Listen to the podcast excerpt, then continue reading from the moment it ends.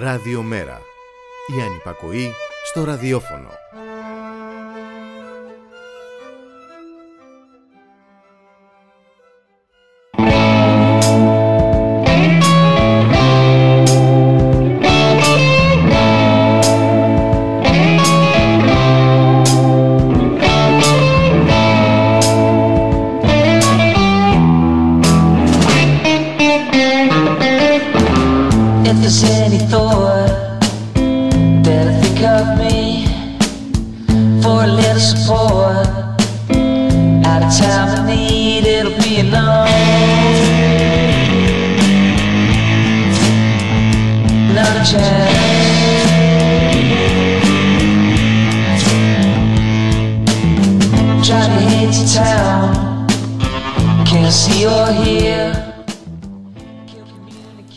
Καλησπέρα, καλησπέρα, καλησπέρα. Είναι η εκπομπή μετά την απαγόρευση. Για λίγα δευτερόλεπτα ακόμα δεν θα είναι μαζί μας ο Θοδωρής Βαρβαρέσιος Δρόσος. Τον περιμένουμε. Είμαι ο Θωμάς Αχταρίδης. Στον ήχο Γιώργος Νομικός. Είναι Παρασκευή 4 Φεβρουαρίου. Τρία λεπτά μετά τις 6 και συντονιζόσαστε στο ράδιο μέρα. Πάμε να ακούσουμε ένα τραγούδι και επιστρέφουμε αμέσως.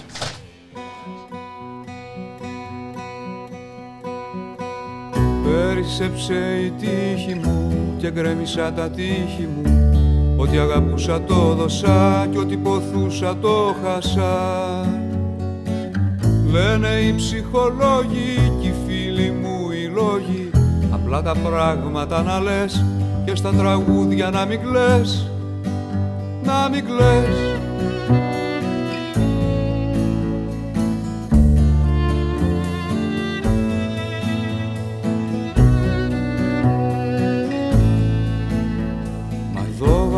κόλαση.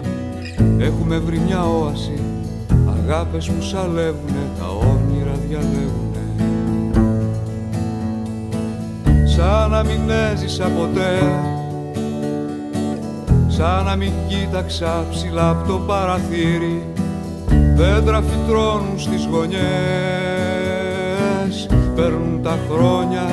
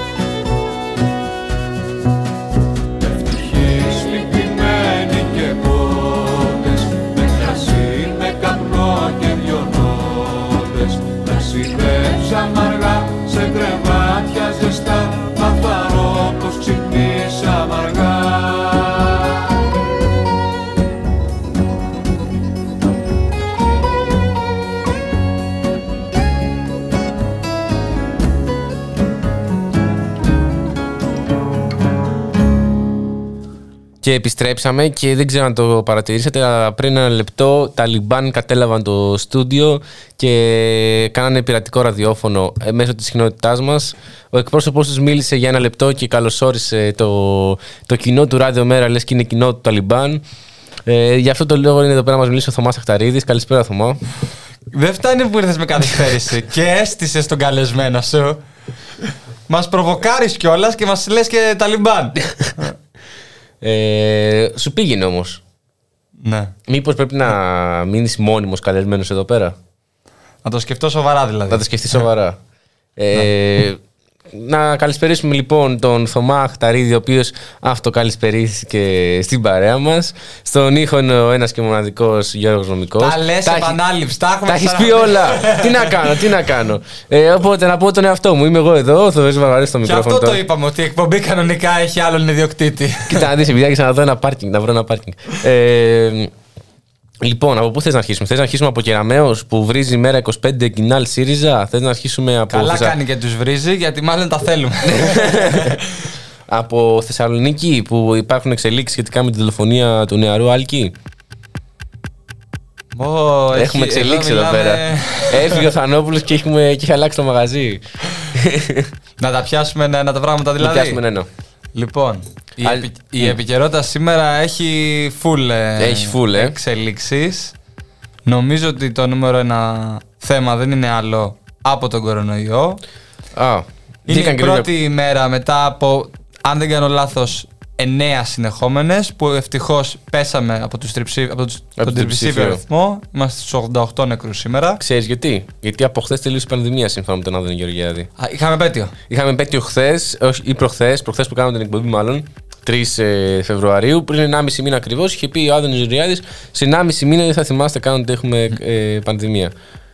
Θυ- θυμάσαι τον Άδωνη σε μια συνέντευξη στον Αρναούτογλου που το ρωτάει ο Αρναούτογλου ε, ποια είναι η γνώμη σου για τον ε, Κυριάκο Μητσοτάκη; Και του λέει: Άμα ο Κυριάκος Μητσοτάκη κάνει αυτά που πιστεύω ότι θα κάνει, σε δύο χρόνια από τώρα δεν θα θυμάστε καν ότι είχαμε κρίση. Τι λες, ρε φίλε. Νομίζω έχουν περάσει πέντε χρόνια από αυτή τη συνέντευξη. Και έχουμε ξεχάσει τι. τι- Ε, και σε 1,5 μήνα δεν έχουμε κορονοϊό. Οπότε. Εντάξει, είναι, είναι πολύ σοβαρά τα πράγματα. Είναι τραγικά τα πράγματα. Εγώ κρατάω το χθεσινό tweet ε, του Μητσοτάκη, το κάλεσμα στους νέους. Νόμιζα ότι ήταν τρόλ στην αρχή, να ξέρεις. Δεν ήξερα. Ε, μπήκες και πάντα και στο όνομα να δεις αν Μπήκα και είναι- πάντα να δω αν το έχει γράψει. Εντάξει, ναι, ναι. Είναι πραγματικά ένα άλλος κόσμος, ένα άλλο σύμπαν, μια άλλη πραγματικότητα. Όπως πολύ ωραία είπε χθες ο εκπρόσωπος τύπου του ΜΕΡΑ25, η Μίτσο Βέρσε. Πραγματικά. δηλαδή, μόνο έτσι. Μίτσοβερ, πάμε έτσι. Ναι, Ωραίο. Εγκαινιάζουμε και όρους. Εγκαινιάζουμε- Θα μας το πάρει και αυτό η, άλλη, η αντιπολίτευση. Το Μητσοτάκης ΑΕ μας το έχουν πάρει. Χαρίζουμε. ήδη. Χαρίζουμε. Χαρίζουμε. Δεν πειράζει. Εμείς έχουμε για την πάρτη μας ε, τα Λεξιπλάστες πνευματικά κι εμείς. δικαιώματα. Τα πνευματικά δικαιώματα. Ε, ωραίο, όντω όντως ωραίο το Μίτσοβερ. Δεν μπορώ να Το πω. Μίτσο Βέρσε. Η Ελλάδα είναι η δεύτερη σε ανεργία χω- ε, χώρα της Ευρώπης ε, στις νέες ηλικίες. Πρώτη είναι σε νέους. Με τις χθεσινές, ε, Και χθεσινή. με τα χθεσινά Και για, ποια είναι η το, για το... Sorry. Ανάκριση εδώ Ποτέ πέρα. δεν έχει σημασία ποιος είναι από πάνω. από κάτω έχει σημασία να δεις ποιος είναι. Και αν δεν κάνω λάθος, περνάμε μόνο τη Σερβία. Α, Νομίζω. Μπο- μπορεί να λέω και λάθος. Άρα Άρα μου- θα, θα το ψάξουμε στε- ε, όση ναι. ώρα το συζητάμε. Το σημαντικό είναι ότι η Ελλάδα έχει στις νέες ηλικίες ανεργία 47%. 40%. Και επειδή έτυχε να παρακολουθώ εντελώς τυχαία χθες κάποιες εκπομπές πολιτικές, Ναι. εγώ άκουγα και τον ε, Σιμόπουλο της Νέας Δημοκρατίας, ο οποίος είπε ότι μην κάνετε την, τρι- την τρίχα τριχιά Α. σχετικά με, τα, με τους νεκρούς του, κο- του κορονοϊού. Α, με- σχετικά με τους νεκρούς του κορονοϊού. Ναι, ναι, ναι. Και είπε στη Γιάμαλη, ζεις σε έναν άλλο δικό σου κόσμο και επειδή μας κάνεις αντιπολίτευση, ε, κάθεσαι και σχολιάζεις, λέει, για την ανεργία των νέων. Λέει, ζούμε σε άλλο κόσμο. Μάλιστα. Δηλαδή, βλέπουμε... Όντως ζούμε σε άλλο κόσμο, το παραδέχονται και αυτοί. Ναι, ναι, ναι, ναι. Γιατί ο κόσμος του Κυριάκου Μητσοτάκη είναι μαγικός. Ε, και όπως βλέπουμε, λοιπόν, το έχω μπροστά μου, να Yep. το διορθώσω. Μας περνάει μόνο η Κωνσταντίνα. Η Κώστα Ρίκα. Άρα είναι Ευρώπη, δεν είναι Ευρωπαϊκή Ένωση. Κάτσε, σε ποιο στον κόσμο μου πες. Ή στην Ευρώπη. Ωραία. Δώσαμε μια πληροφορία και τη δώσαμε όλοι λάθος. Για πες.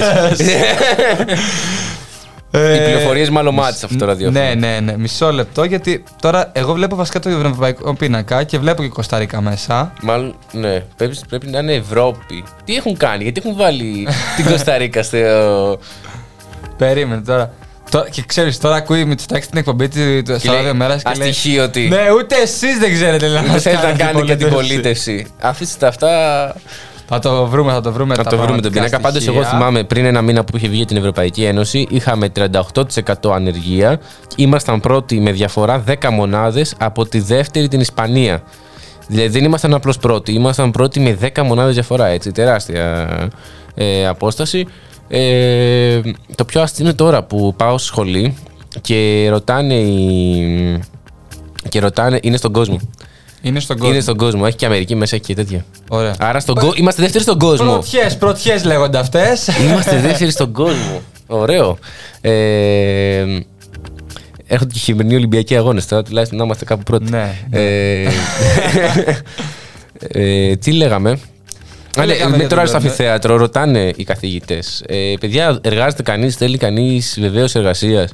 Και οι περισσότεροι φοιτητές ζητάνε. Αλλά από ό,τι φαίνεται δεν εργάζονται οι νέοι άνθρωποι. Άρα τι γίνεται, εργάζονται μαύρα μάλλον. Κατά πάσα πιθανότητα. Κατά πάσα πιθανότητα. πιθανότητα. Νομίζω το, το ζήσαμε κι αυτό.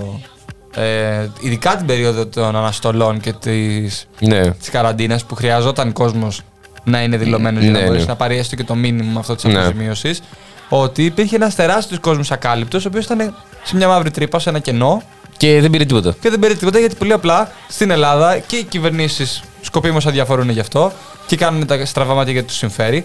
Αλλά η πραγματικότητα είναι ότι εξαιτίας της υπερφορολόγησης της επιχειρήσης Ναι. και για άλλους χίλιους δυο, δυο δραχνάδε που υπαρχουν για τις επιχειρήσεις, υπάρχει τεράστια μαύρη Ναι, ναι, ναι. εργασία και ειδικά στις νέες ηλικίες. Ε, Στου συνομιλικού μας. Ναι, ναι, υπάρχει πράγματι. Ε, λοιπόν, άκου τι θα κάνουμε.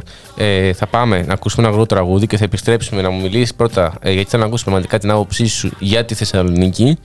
Ε, εντάξει, φαντάζομαι ποια θα είναι. Απλώς θέλω να την εκφράσεις έτσι όπως μόνο εσύ ξέρεις. Και μετά θέλω να πάμε και στις κατηγορίες κεραμαίο προς το ΣΥΡΙΖΑ, το Κινάλ και το ΜΕΡΑ25.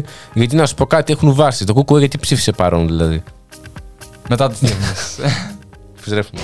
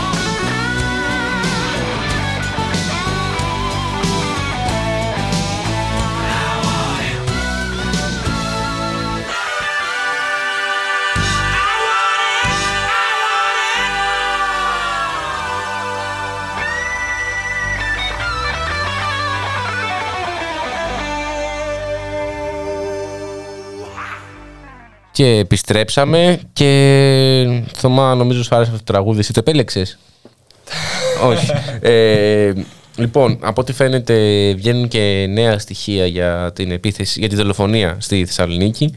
Ε, μ, Εντάξει, από- μιλάμε για ένα.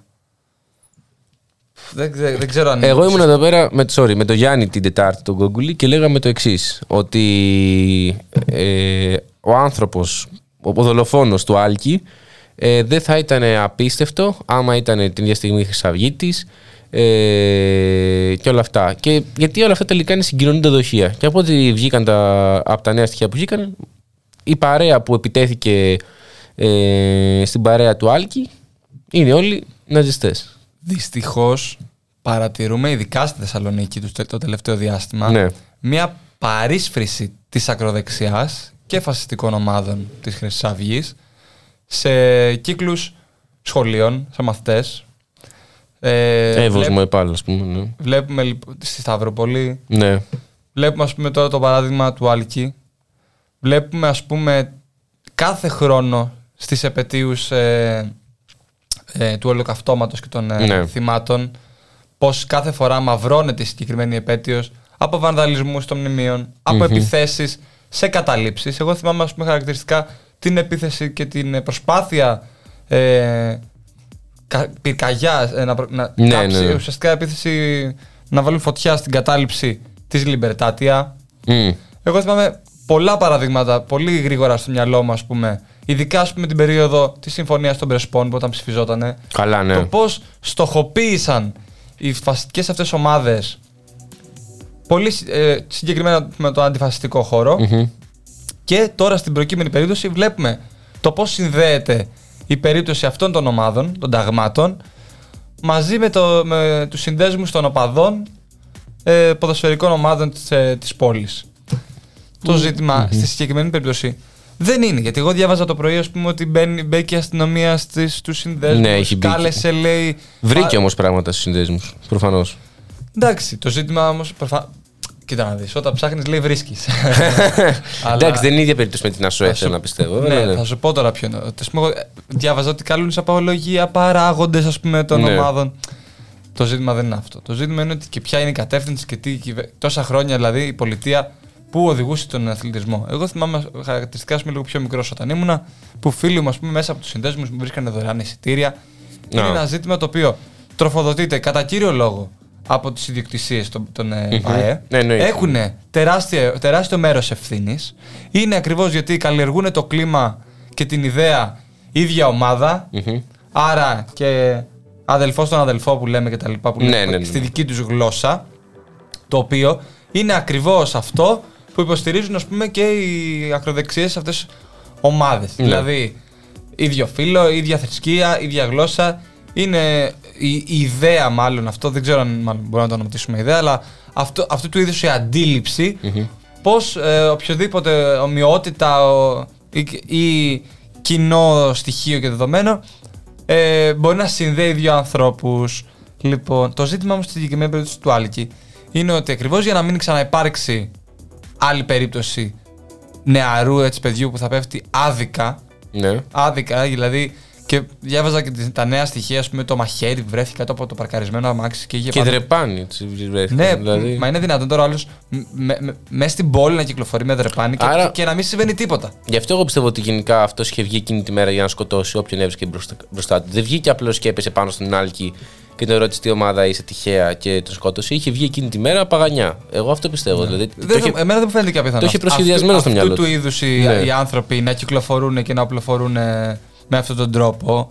Εγώ δεν θέλω να μπω να κάνω δίκη προθέσεων ε, Ναι. αν ε, σκόπευε, είχε βάλει στο μάτι το συγκεκριμένο νεαρό.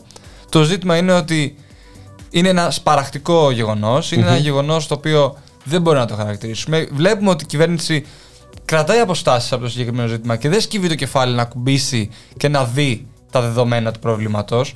Γιατί μιλάμε για μια συντηρητικοποίηση, έναν εκφασισμό μερίδας Ναι. της κοινωνίας για τους συνδέσμους και, και, και το παδικό μίσος που κυκλοφορεί μέσα σε αυτές τις ομάδες και καλλιεργούν αυτό το κλίμα. Δηλαδή, οι ίδιοι οι παράγοντες στον ΠαΕ πώς χρησιμοποιούν αυτούς τους οπαδούς και τους κάνουν στρατούς, που τους δίνουν εντολές και τους λένε πηγαίνετε πέστε τη στην τάδε, στον τάδε σύνδεσμο Ναι. της άλλης ομάδας. Ο τάδε δρόμος, ξέρω εγώ, στον Εύωσμο ή στη Χαριλάους του, του Άρη είναι της τάδε ομάδας και εδώ πέρα δεν πατάει το πόδι του ε, άλλος, άλλη ομάδα. Για να μην μας το περιορίζουμε στη, στη, στη Θεσσαλονίκη. Καλά, ναι, παντού θυμηθούμε, υπάρχουν ναι. σύνδεσμοι. Ναι, να, συμ- να θυμηθούμε εδώ πέρα τα δικά μας τα περιστατικά. Το πόσες φορές έχουν αναβληθεί αγώνες, έχουν διακοπεί αγώνες, έχουν τιμωρηθεί ομάδες εξαιτίας πολύ πολύ συγκεκριμένης μερίδας κόσμου. Μήπως όλα αυτά έτσι όπως τα περιέγραψε κιόλας η οργάνωση και οι επιθέσεις, μήπως ε, μας θυμίζουν ε, και εγκληματικές οργανώσεις λίγο στη δομή τους. Μήπως θα έπρεπε να θεωρούνται εγκληματικές οργανώσεις ή είναι υπερβολή αυτό; Εγώ σου είπα και νομίζω έχω την, έχω την εντύπωση ότι μιλάμε για, ένα, για συγκοινωνούντα δοχεία, για. Πα, ουσα- όχι παρίσβηση, μιλάμε για, τους, για ίδιους ανθρώπους Ίδιους που ανθρώπους βρίσκονται που- παράλληλα Μμμ. και στη, σε, στα τάγματα εφόδου της Χρυσή άλλοτε και σε ακροδεξιές άλλες ε, ομάδες και την ίδια στιγμή ή στο όνομα μιας ποδοσφαιρικής ομάδας μπορούν και κάνουν αυτά τα έσχη. Αυτό ακριβώς, ναι. Και γι' αυτό δεν πρέπει να χαρακτηρίζεται μόνο ως οπαδικό μίσος, αλλά ως ε, έγκλημα. Έγκλημα το οποίο η αφορμή του απλώς ήταν η ομάδα, έτσι. Ε, Πάντως, εδώ πέρα, επειδή σου είπα για εγκληματική οργάνωση, δεν το είπα τυχαία, ο Άριος Πάγος ζητά να εξετάζεται ε, πλέον η οπαδική βία ως εγκληματική οργάνωση. Ε, θα έχει ενδιαφέρον αυτό, ε, γιατί ξεκινάνε να γίνονται και έλεγχοι σε λέσχες φιλάθλων, σε συνδέσμους δηλαδή, ε, για να δουν πόσο νομιμότητα υπάρχει στη λειτουργία τους. Τώρα- Ξέρεις τι, εγώ χάζευα λίγο το Twitter και έβλεπα ας πούμε ότι έπαιξε πάρα πολύ έντονα η εξής φράση έτοιμα. Άδεια γήπεδα. Α, το, το λένε. Δηλαδή υπάρχει μ- μια διάθεση του κόσμου ότι το συγκεκριμένο μέτρο προφανώς και είναι τιμωρητικό μέτρο, Ναι, ξεκάθαρα, ναι. αλλά μήπως ήρθε η ώρα να την ανοίξουμε αυτή τη συζήτηση; Για να πάρουν το μήνυμα και οι διοικησεις των ομάδων, να πάρουν το μήνυμα και οι ομάδες και οι σύνδεσμοι που υπάρχουν σε, αυ- σε κάθε ΠΑΕ και σε κάθε ο- ομάδα, μήπως και μπορέσουμε επιτέλους να ανοίξουμε αυτή τη συζήτηση για μια άλλη αντίληψη και υποστήριξη της ομάδας μας. Δεν ξέρω για τους φιλάθλους, ε, αλλά σίγουρα η, η Ομοσπονδία και η ΠαΕ και τα γήπεδα να τους κλείσει δεν καταλάβουν τίποτα. Εδώ πέρα, την ίδια μέρα και την επόμενη που είχε δολοφονηθεί ο Άλκης, έγιναν κανονικά τα μάτς. Ναι. Που υποτίθεται ότι κάθε μάτς, μπορούμε να το πούμε και ως γιορτή του ποδοσφαίρου, ότι πρέπει να υπάρχει και ένα συγκεκριμένο κλίμα για να γίνει ένα μάτς. Ότι έτσι οι ανεζηθρίες αποφάσισαν να γίνει κανονικά το μάτς, έγινε όφι, όφι ποια, με ποια ομάδα έπαιζε εκείνη τη μέρα. Τέλος πάντων, δεν έχει σημασία, αλλά αυτό δεν πρέπει να μας προβληματίζει ότι έγιναν κανονικά οι αγώνες εκείνη Ναι, τη μέρα. προ- προφανώς, προφανώς και πρέπει να μας προβληματίζει και όλα αυτά είναι ζητήματα τα οποία θα πρέπει να τα συζητήσουμε, αλλά ακριβώς επειδή δεν βλέπουμε αυτή τη στιγμή η κυβέρνηση να πιάνει στα σοβαρά το ζήτημα αυτό, του τι θα γίνει με τους οπαδούς, τι θα γίνει με τους φιλάθλους, τι θα γίνει με τους συνδέσμους και υπάρχει αυτή τη στιγμή μόνο ένα κλίμα ε, προφανώς συλληπιτηρίων προς την Ναι. οικογένεια του αλικη αλλά ούτε τις ευθύνες αναζητούν Όχι, και ναι. αρκούνται στο να φανεί ότι μπήκαμε στο- στο σύνδεσμο, βρήκαμε ξέρω εγώ, τα κράνη ή τα πασαλάκια Ναι. και άρα επειδή τους τα πήραμε δεν θα ξαναυπάρξει τίποτα. Δεν είναι αυτή η πηγή Όχι. του προβλήματος. Η πηγή του προβλήματος είναι να αναζητήσουμε τα πραγματικά αίτια που δεν είναι άλλα από το μίσος και αυτό το, αυτό, αυτή το, την έχθρα που καλλιεργούν πολύ, συ- πολύ συγκεκριμένοι άνθρωποι. Μέσα στους συνδέσμους, μέσα στις ε, διοικήσεις των ΠΑΕ και έχουν άμεση σχέση με φαστικές ομάδες. Πράγματι. Ε, Επομένως, μένει μόνο να δούμε τι, τι θα γίνει με όλα αυτά. Ε, το σίγουρο είναι ότι δεν ξέρω αν δείτε και μια πολύ ωραία φωτογραφία που έφτιαξε το πρώτο ε, πειραματικό λύκειο Για τον Άλκη. για τον Άλκη με τις άντες τους. Πολύ ωραία πρωτοβουλία. Ε, πραγματικά σου δείχνει. Έγινε και η κηδεία του Άλκη, εντάξει. Ο πατέρας του Άλκη πρότεινε να γίνει φιλικός αγώνας μεταξύ των δύο ομάδων. Εντάξει, ε, θα δούμε τι θα γίνει. Ε, το θέμα είναι να μην ξαναδούμε τέτοια περιστατικά. Αν και ακριβώς την επόμενη μέρα είδαμε πάλι ένα περιστατικό ενό 14χρονου που ξυλοκοπήσανε και έπαθε μέχρι και μάτωμα στο σκότει το παιδί. Δεν ξέρω αν το είδες αυτό. Το Όχι, είδες. αλλά πο- Α. πολύ σημαντικό το το αναφέρεις για να. Ακριβώς την επόμενη μέρα. Ε, μακάρι να μην υπάρχουν αντίπεινα από ομάδα σε ομάδα. Ε, Διαβάζω τώρα εδώ πέρα ένα tweet ε, που υπάρχει. Λέει, λέει ο δημοσιογράφος στο μαθητή του πειραματικού σχολείου Θεσσαλονίκης. Πολύ σημαντικό λέει αυτό που κάνατε λέει, στο προάβλιο Ναι. για τον Άλκη. Λέει έχει γίνει viral. Ναι. Και απαντάει, λέει ο μαθητής, δεν είναι σημαντικό αυτό που κάναμε εμείς. Είναι δραματικό αυτό που, έ- που έγινε και γίνεται κάθε μέρα. Ωραίο. Νομίζω ότι πολλές φορές από μικρούς μαθαίνουμε την αλήθεια. και στην προκειμένη περίπτωση, τα μικρά παιδιά, η μαθητική κοινότητα μπόρεσε με αυτήν την αθώα κίνηση, την απόλυτα συμβολική, να προσδώσει Και όλο το μόνο νόημα. και η απάντηση αυτού του μαθητή δίνει, δείχνει πόσο συνειδητοποιημένοι ήταν κάνοντας αυτή την κίνηση. Ναι, ναι, Ότι δεν την κάνανε ούτε για φανφάρες, ας πούμε, ούτε για να γίνουν viral. viral. Την κάνανε επειδή πραγματικά το, το πίστευαν. Α προβεί επιτέλους και η πολιτεία σε ανάλογες κινήσεις, όχι μόνο συμβολικές και επικοινωνιακές, αλλά ουσίας. Ε, ε, γι' αυτό ουσίας νομοσχέδια προσπαθεί να φέρει κεραμαίο ε, Θωμά Αχταρίδη και εμείς ψηφίζουμε όχι.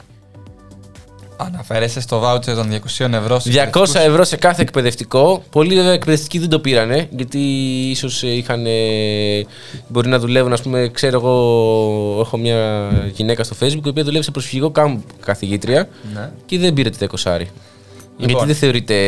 Επειδή έχει πάρα πολύ πλάκα η συγκεκριμένη υπόθεση, γιατί βασικά η κυβέρνηση επιχειρεί αυτή τη στιγμή να, πα- να πετάξει όχι λάσπη, Ναι, ναι, έτσι, αλλά ναι, ναι, ναι. κουβάδες. Και μέσα από το Twitter της Υπουργού Παιδείας. Λοιπόν, και είναι απόλυτη η, η, η συμφωνία και η συνεργασία με τα μέσα να, να, να εξηγήσουμε με όλους τους ακροατές μας, όσους μας ακούνε, αλλά και εμείς οι ίδιοι να το, να το ναι. συνειδητοποιήσουμε το εξής. Ε, για όσους δεν γνωρίζουν την κοινοβουλευτική διαδικασία, μια τέτοια τροπολογία δεν έρχεται άσχετη. Δεν έρχεται Ναι, ναι. μεμονωμένα και δεν έρχεται ένα βράδυ, μια Τετάρτη. Καλησπέρα σας, ψηφίζετε ναι ή όχι σε αυτό το πράγμα. Το συγκεκριμένο ήταν μέρος, τμήμα ενός νομοσχεδίου που είχε άλλες 25 τροπολογίες, επειδή το ψάξα. Ναι. Μέσα στα οποία ήταν και η συνέχιση και φέτος της ελάχιστης βάσης αγωγή και η συνέχιση τη- του διπλού μηχανογραφικού και η συνολική απαξίωση και υποβάθμιση του δημοσίου σχολείου.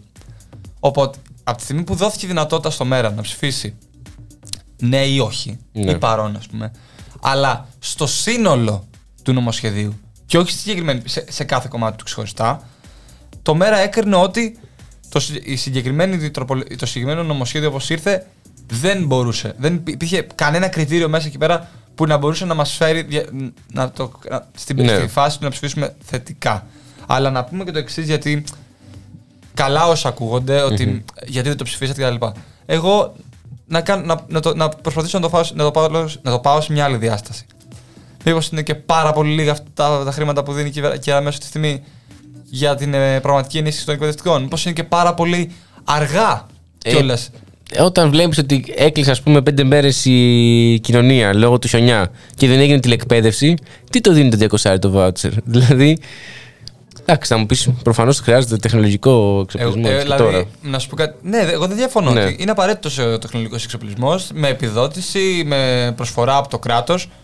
Καλά, με 200 ευρώ δεν παίρνει τίποτα. Εγώ τώρα το πιο αστείο ερώτημα που έχω να- στο μυαλό μου.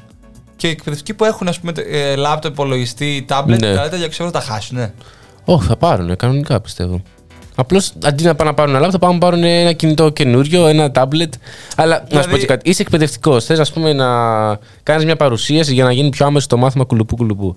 Ε, τι θα από το τάμπλετ θα φτιάξεις, Γιατί με 200 ευρώ δεν παίρνεις λάπτοπ, ούτε υπολογιστή. Ναι, μα Δηλαδή, άμα μα- θες να πάρεις ένα μιλάμε- λάπτοπ, πρέπει να βάλεις τμήμα. τουλάχιστον άλλα 150 ευρώ από την τσέπη σου. Οπότε τζάμπα το, το 200. Είναι σαν να μην δίνει καν 200. Ή σαν να λέει πάρτε έτσι ένα επίδομα να νιώθετε ότι σας σκεφτόμαστε κι εσάς. Α- άρα είναι και, και λίγα και αργά τελικά. Είναι όπως και λίγα είπαμε. και αργά. Λι- Αλλά δηλαδή το μέρα μιλάει για μια τελείως διαφορετική κατεύθυνση στήριξης και ουσιαστικά αναγνώρισης του έργου των εκπαιδευτικών. Θα έπρεπε στην προκείμενη περίπτωση να υπάρχει αναγνώριση πραγματική έμπρακτη στου εκπαιδευτικούς που, που δουλεύουν κάτω από αυτές τις συνθήκες με 28 μαθητές μέσα στην τάξη. Ναι. μ, Την ίδια ώρα που συγχωνεύεται το ένας σχολείο μετά το άλλο και το ένα τμήμα μετά το άλλο. Μμμ. Την ίδια στιγμή που παλεύουν καθημερινά να διατηρήσουν τα τμήματά τους ασφαλή Ναι. από τα κρούσματα, από την πανδημία, από την υγειονομική κρίση και μέσα στο ψοφόκριο με ανοιχτά παράθυρα, με κουβέρτες, με Καλά, σκουφιά. ναι. Είδαμε και τις εικόνες από το σχολείο στην ε, περιφέρεια. Ναι, ναι, ναι. Και για όλα αυτά η κυρία Κεραμέως κάνει κριτική στα κόμματα της αντιπολίτευσης που καταψηφίζουν την πρόταση των 200 ευρώ. Ακόμη εγώ πιστεύω και αν, ήταν δυνατό, αν είχαμε τη δυνατότητα να το, να το ψηφίσουμε μεμονωμένα, πάλι όχι θα ψηφίσαμε. Ε, ναι, α, και, ναι. Αυτό δεν, δεν μπορούσε να ψηφίσει ξεχωριστά ε, τροπολογίες. Αλλά και το 200 είναι κορυδία, οπότε καλά τα λες. Και πάλι όχι. Ε, Εμένα αυτό που μου φαίνεται περίεργο είναι το, είναι το παρόν του Κουκουέ, βέβαια. Γιατί για να μειώσει το ποσοστό όχι ναι παρόν στο, στο, στο Βουλή Watch. Δεν ξέρω τι φάση. Ε, μ, και η ελληνική λύση Δεν επίσης. υπάρχει σύντροφε μόνο λευκό και, και μαύρο, υπάρχει και γκρι. Υπάρχει και γκρι. Ε, πάμε να ακούσουμε ένα γρήγορο τραγούδι και επιστρέφουμε Θωμά με άλλο ένα πολύ δυνατό και κινηματικό μέρος του ελληνικού πληθυσμού που πολλές φορές ε, λησμονούμε και αυτό δεν είναι άλλο παρά οι αγρότες.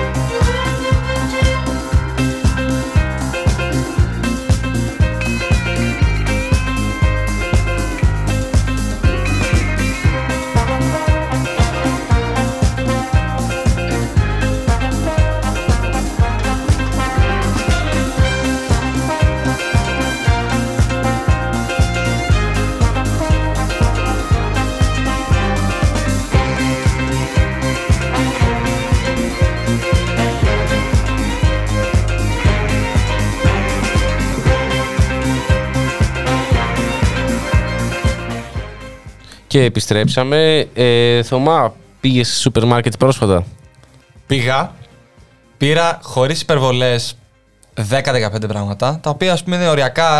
Εγώ δεν μαγειρεύω και πολύ.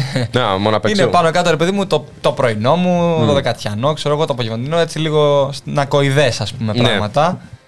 Και μιλάμε ότι για πράγματα που έδινα πριν ένα χρόνο 20-25 ευρώ, προχθές έδωσα 44 ευρώ. 44 Και ευρώ. πήρα ακριβώς τα ίδια πράγματα. Τώρα μην λέω προϊόντα, γάλα, cornflakes, Ναι, ναι, ναι, ναι, ναι. toast. Δηλαδή, μιλάμε για μια. Ιδίως στο ζαμπόν και αυτά έχουν πάει στο Θεό. Τέλος πάντων. Ε, Δεν το συζητώ, δεν Ναι. το συζητώ. Και το ζήτημα είναι ακριβώς το τι κάνουμε πάλι. Δηλαδή, δεν τη βγάζαμε πριν ένα χρόνο πέρα. ναι. Και τώρα σκάει μύτη και η ακρίβεια και οι αυξήσεις. Θυμάσαι, ας πούμε, να πας στο εξωτερικό. Μόλις γυρίσει, ξέρω εγώ, σε ρωτάνε οι φίλοι σου, ήταν πιο ακριβά ή πιο φθηνά από την Ελλάδα; Ναι. Ε, ποια θα λες, πιο φθηνά από την Ελλάδα. Ξέρεις, ήταν πολύ κλασικό αυτό, ρε παιδί μου, που λέγανε, Ναι. ξέρω εγώ. Στο καν- εξωτερικό λέει το καφέ έχει ξέρω εγώ 4 ευρώ. ναι, ναι, ναι. Εμείς στην Ελλάδα έχουμε λέει το take away 1,5. Ενάμιση, ναι, ναι. Πόσο έχει το μπουκάλι νερό στο εξωτερικό; το μπουκαλάκι νερό ευτυχώς νομίζω είναι και στο Σύνταγμα δεν μπορεί να πάει πάνω από 50 λεπτά. Αν δεν είναι στο Σύνταγμα είναι σίγουρα νόμος. ναι. Ναι, ναι, δεν μπορεί να πάει πάνω από 50 λεπτά. Το, το μισό λίτρο. Ε, μετά δεν έχει ταβάνι. Εγώ είχα πάει στη Μύκονο ε, διακοπές πριν Τι να δύο πω, τώρα, χρόνια. Εδώ συζήτηση κάνουμε σοβαρή. και είχε το, δεν είχε μπουκαλάκια μικρά νερό, επειδή δεν μπορεί να το πάει πάνω από 50 λεπτά και είχε μόνο ένα λίτρου. Και πώς είχε, σε μια παραλία 2 ευρώ. 7 ευρώ. Τι λες; Ναι, ναι. Ε, δεν ήπια νερό εκείνη τη μέρα. Ε, Το μάγειρε στο σπίτι αφιδατωμένο. ε, όχι για τους σωστούς λόγους όμως. Ε, και αυτό λέει οι ακροατές. Ήρθε ακριβώς μετά την εικόνα. ε, και σε ρώτησα για το σούπερ μάρκετ, γιατί ε, τα αγαθά που έχουν τα σούπερ μάρκετ, το μεγαλύτερο μέρος το βρίσκουν από τους παραγωγούς. Ναι, ναι, ναι, ναι. Και αυτοί δεν είναι άλλοι παρά οι αγρότες, οι οποίοι Προχώρησαν και σε κάποιες κινητοποιήσεις. Κινητο... Ναι, σήμερα στον κόμβο της Νίκαια έφτασαν αγρότε με το τραχτέρα από περιοχές της Θεσσαλία και προφανώς ε, τους το έκλεισαν τον Έγινε να δρόμο. ακουστεί, τους, κα- τους υποδέχτηκε ο υπουργός. Τους υποδέχτηκε ο υπουργός με ματ. Με ματ. Με ματ. Ε, μ, βέβαια, ο, Πρωθυπουργό- ο Υπουργός Αγροτικής Ανάπτυξης και Τροφίμων ε, εξήγηλε ε, επιπλέον μέτρα στήριξης 170 εκατομμύριων ευρώ. Δεν ξέρω αν σε πείθει εσένα. Μάλιστα. Σε έπεισε; Ε, πίστικα. είναι η συνέχεια του Μίτσο Βέρσε που λέγαμε. Ναι, ναι, πριν, ναι, ναι. δηλαδή, Εντάξει. Ε, εδώ είναι η απόλυτη παράνοια. Γιατί βλέπουμε πριν λίγο διάστημα να υπάρχει οριακ... φ- συνολική απαλλαγή στους φόρους καυσίμων Ναι. στους εφοπλιστές και την ίδια στιγμή ας πούμε περιορίζεται η- αυτό το μέτρο στους αγρότες Ναι. μόνο στους νέους και στους, στους, στους, στους συνεταιρισμούς. Δηλαδή για το υπόλοιπο σύνολο του αγροτικού πληθυσμού είναι πέστε, προσπαθήστε να τα βγάλετε πέρα. Δηλαδή για αγρότες που υποτίθεται ότι θέλουμε και να στηρίξουμε την πρωτογενή παραγωγή του, της χώρας, τους αφήνουμε θύματα της ακρίβειας των αυξήσεων, των ανατιμήσεων στις τιμές του πετρελαίου και των καυσίμων και με την υπερφορολόγηση που υπάρχει. Βέβαια, ανακοίνωσε κάποια μέτρα η κυβέρνηση γι' αυτό. Τώρα εδώ πέρα που τα διαβάζω προγραμματικά, ε, κάλυψε 50% της- της- του- της ρήτρας αναπροσαρμογής για τους αγρότες και τις αγροτικές επιχειρήσεις, μόνο Ιανουάριο-Φλεβάρι. Μείωση του ΦΠΑ στις τροφές, ε, ενίσχυση στους κτηνοτρόφους, μόνιμη μείωση του ΦΠΑ για τα λοιπάσματα από το 24% στο 13%, αύξηση κατά 50% του προγράμματος των μικρών νησιών του Αιγαίου για τη μεταφορά ζωοτροφών και η επιστροφή του ειδικού φόρου κατανάλωση στο πετρέλαιο για τους νέους αγρότες. Όλα αυτά όμως, από ό,τι φαίνεται, οι αγρότες από αυτά που είπαν και σήμερα στε- στα μπλόκα δεν μας πείθουν, δεν πιστεύουμε ότι θα, γίνουμε, ότι θα γίνουν και ε, χαρακτηριστικά είπαν ότι αυτά δεν λύνονται με ματ. Μάλιστα. Αλλά αυτό που είπες ότι έδωσε 100% επιστροφή, ε, τι είπες, Απαλλαγή. απαλλαγή στους εφοπλιστές, αυτό είναι λογικό γιατί όπως βγήκε και είπε προχθές ένας τέλεχος της κυβέρνησης, δεν θυμάμαι ε, το όνομά του, οι φτωχοί δεν, Σκυλακάκης. ο Σκυλα- ναι, δεν, δεν επηρεάζονται από την ε, Έλα, μωρέ. αύξηση του πετρελαίου γιατί δεν έχετε αμάξια πλέμπες. Και πάλι εδώ είναι η δεύτερη φορά που το λέει, που το υιοθετεί η κυβέρνηση αυτό το πράγμα. Α, ναι. Δηλαδή η κυβέρνηση που προεκλογικά μιλούσε για μεσαία τάξη, για λαϊκά στρώματα, Ναι. για μικρομεσαίους, αν εννοούσε ότι δεν αφορά αυτούς που δεν έχουν αυτοκίνητα, μάλλον εξαπάτησε σίγουρα το, το, το εκλογικό της ακροατήριο. Για ακόμη μια φορά. για ακόμη μια φορά, ας ελπίσουμε να είναι η τελευταία φορά αυτή τη φορά. ναι, ε, μάλλον όχι. Ε, το θέμα είναι πόσε φορέ θα επιτρέψει το εκλογικό της ακροατήριο να εξαπατηθεί από την κυβέρνηση αυτή. Μεγάλη συζήτηση πας να ανοίξεις τώρα, Θοδωρή. Έχουμε ώρα. Σε εκείνα. ε, αλλά ναι, πραγματικά. Δηλαδή, η κυβέρνηση οριακά μπορεί να έχει για τα πάντα μια δικαιολογια είτε αφορά το φόρο καυσίμων και την κυκλοφορία αυτοκινήτων, είτε αφορά, ας πούμε, τις ε, αίθουσες και τα σχολικά τμήματα για τους μαθητές. Για Ναι. χίλια δύο πράγματα τώρα, μην λέμε παραδείγματα. Για όλα υπάρχει μια δικαιολογία, για όλα υπάρχει πάντα ένα σχόλιο και όλα αυτά σε αγαστή συνεννόηση και κάλυψε τα μίντια. Μμ. Εγώ το βάζω συνέχεια και το συνδέω αυτό το κομμάτι γιατί για τον απλό κόσμο, για τους παππούδες μας, για τις γιαγιάδες μας, για τους μεγαλύτερους σε ηλικία ανθρώπους οι οποίοι δεν εργάζονται και βρίσκονται ας πούμε, στο σπίτι τους Ναι. ή ας πούμε για τον κόσμο ο οποίος πραγματικά παλεύει καθημερινά να τα βγάλει πέρα και έχει το 8ωρο του, τις υπερορίες του που είναι απλήρωτες με τον νόμο Ναι. Χατζηδάκη, αμέσως μετά έχει τα φροντιστήρια των παιδιών του, τις, υπερο... τις ασχολίες του της προσωπικής ζωής, να μαγειρέψει, να, να κάνει τις δουλειές στο σπίτι, ας πούμε, η οικογένεια. Δεν μπορεί να συνειδητοποιήσει και Τι το συν- ψέμα ναι. της, ε, των media, αλλά και όλα αυτά τα βάρη που τον έχουν καθημερινά. Δηλαδή, ποιος άνθρωπος αυτή τη στιγμή έχει την πολυτέλεια του χρόνου Μμ. να ασχοληθεί με όλο αυτό το, το τέτοιο. Πραγματικά, εγώ νομίζω ότι και σε αυτό έπαιξε και με τεράστιο ρόλο και η συνθηκολόγηση του ΣΥΡΙΖΑ. Ναι. Ότι ο κόσμος πλέον σε πολύ μεγαλύτερο βαθμό, βέβαια, ας, ξε- υπάρχει ένα, μεγάλο, ένα κομμάτι, ένα τμήμα του, αυτού του, του κόσμου που αρχίζει και βγαίνει έξω ξανά στους δρόμους.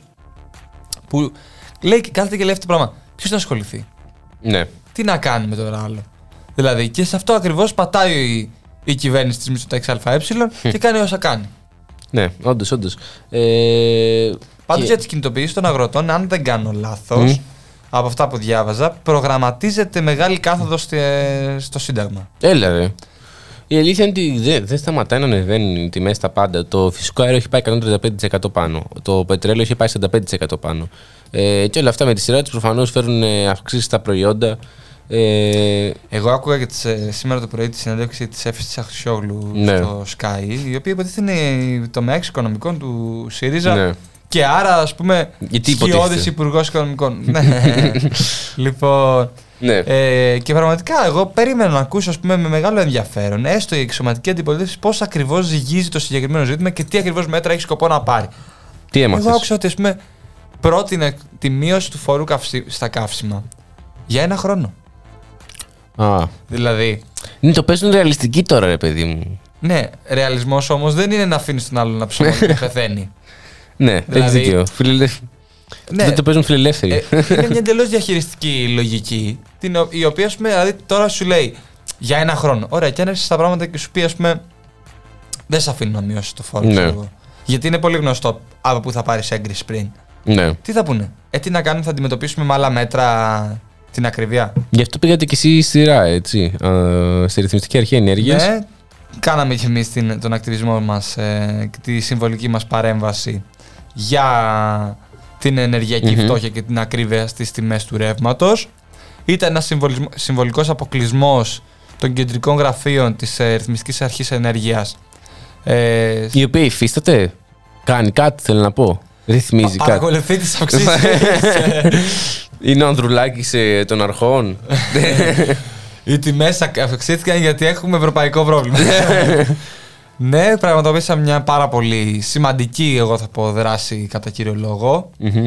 ε, στα γραφεία της ΡΑΕ στην Πυραιός. Είχαμε και την παρουσία του γραμματέα του Μέρκους του Γιάννη Βορουφάκη και της βουλεύτριας της Μαρίας Τσαμπατζίδη. Ναι.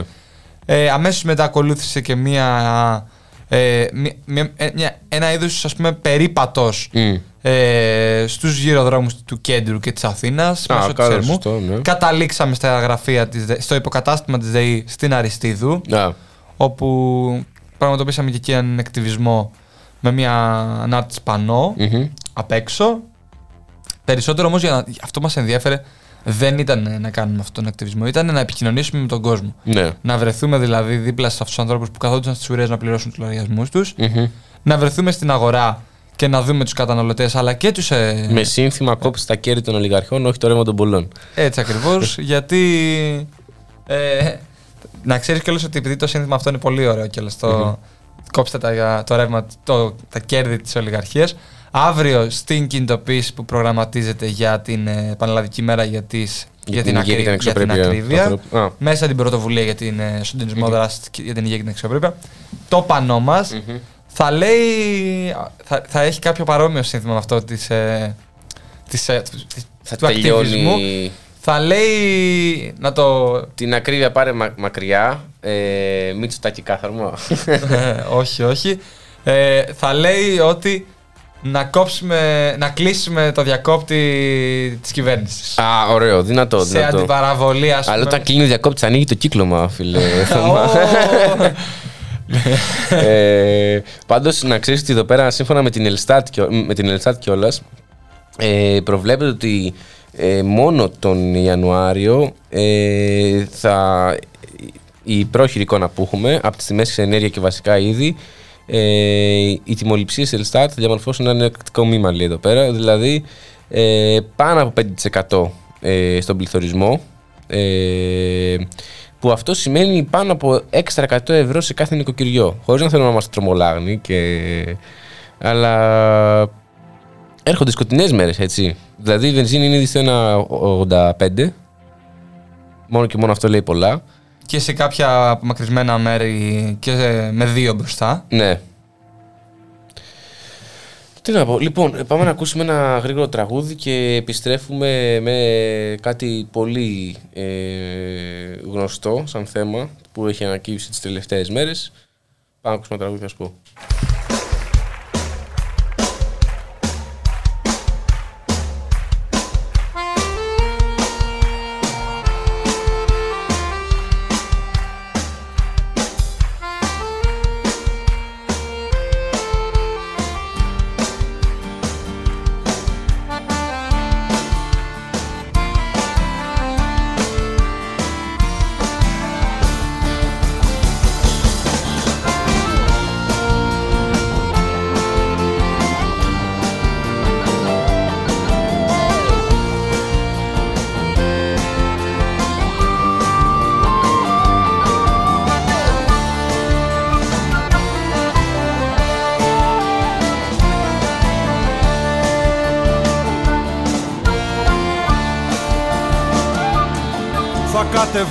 Κατεβάσω από το ταβάνι σου τα αστέρια Κι όλο τον κόσμο σου θα αφήσω χτυπημένο. Ξέρω στα λόγια μου ακονίζονται μαχαίρια Νιώθω να σφίγγουν τη ζωή μου κρύα χέρια Και με το θάρρος μου απ' τα αγώνα τα κομμένο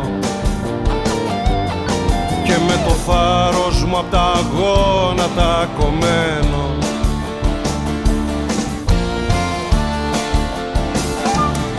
Όμως απόψε πρέπει να τα καταφέρω. Δεν έχω δύναμη τα πόδια μου να πάρω. Μακάρι να ήταν κάπως αλλιώς δεν ξέρω. Μακάρι να ήταν και πάλι να σε θέλω. Και να σου πω σήκω μαζί μου θα σε πάρω.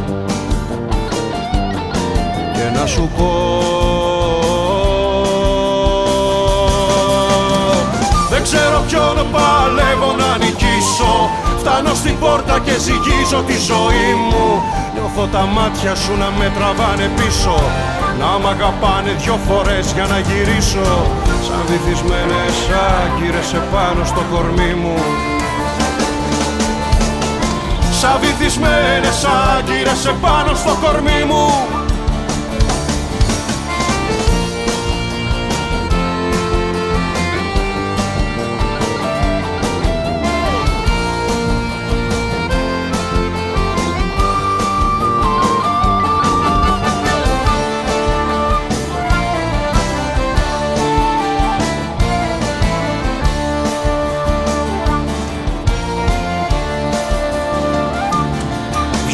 δρόμο και σκουπίζω τα αίματά σου.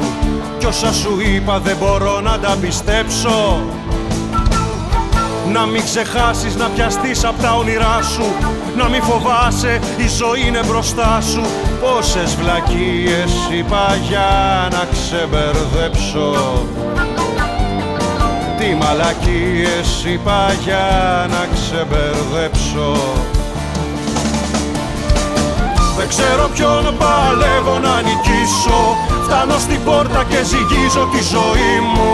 Νιώθω τα μάτια σου να με τραβάνε πίσω. Να μ' αγαπάνε δυο φορές για να γυρίσω.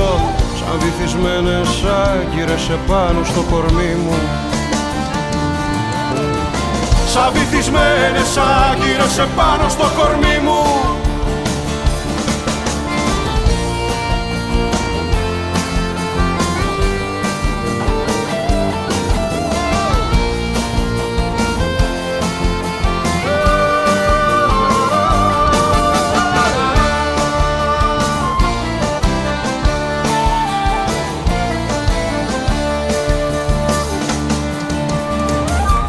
ποιον παλεύω να νικήσω.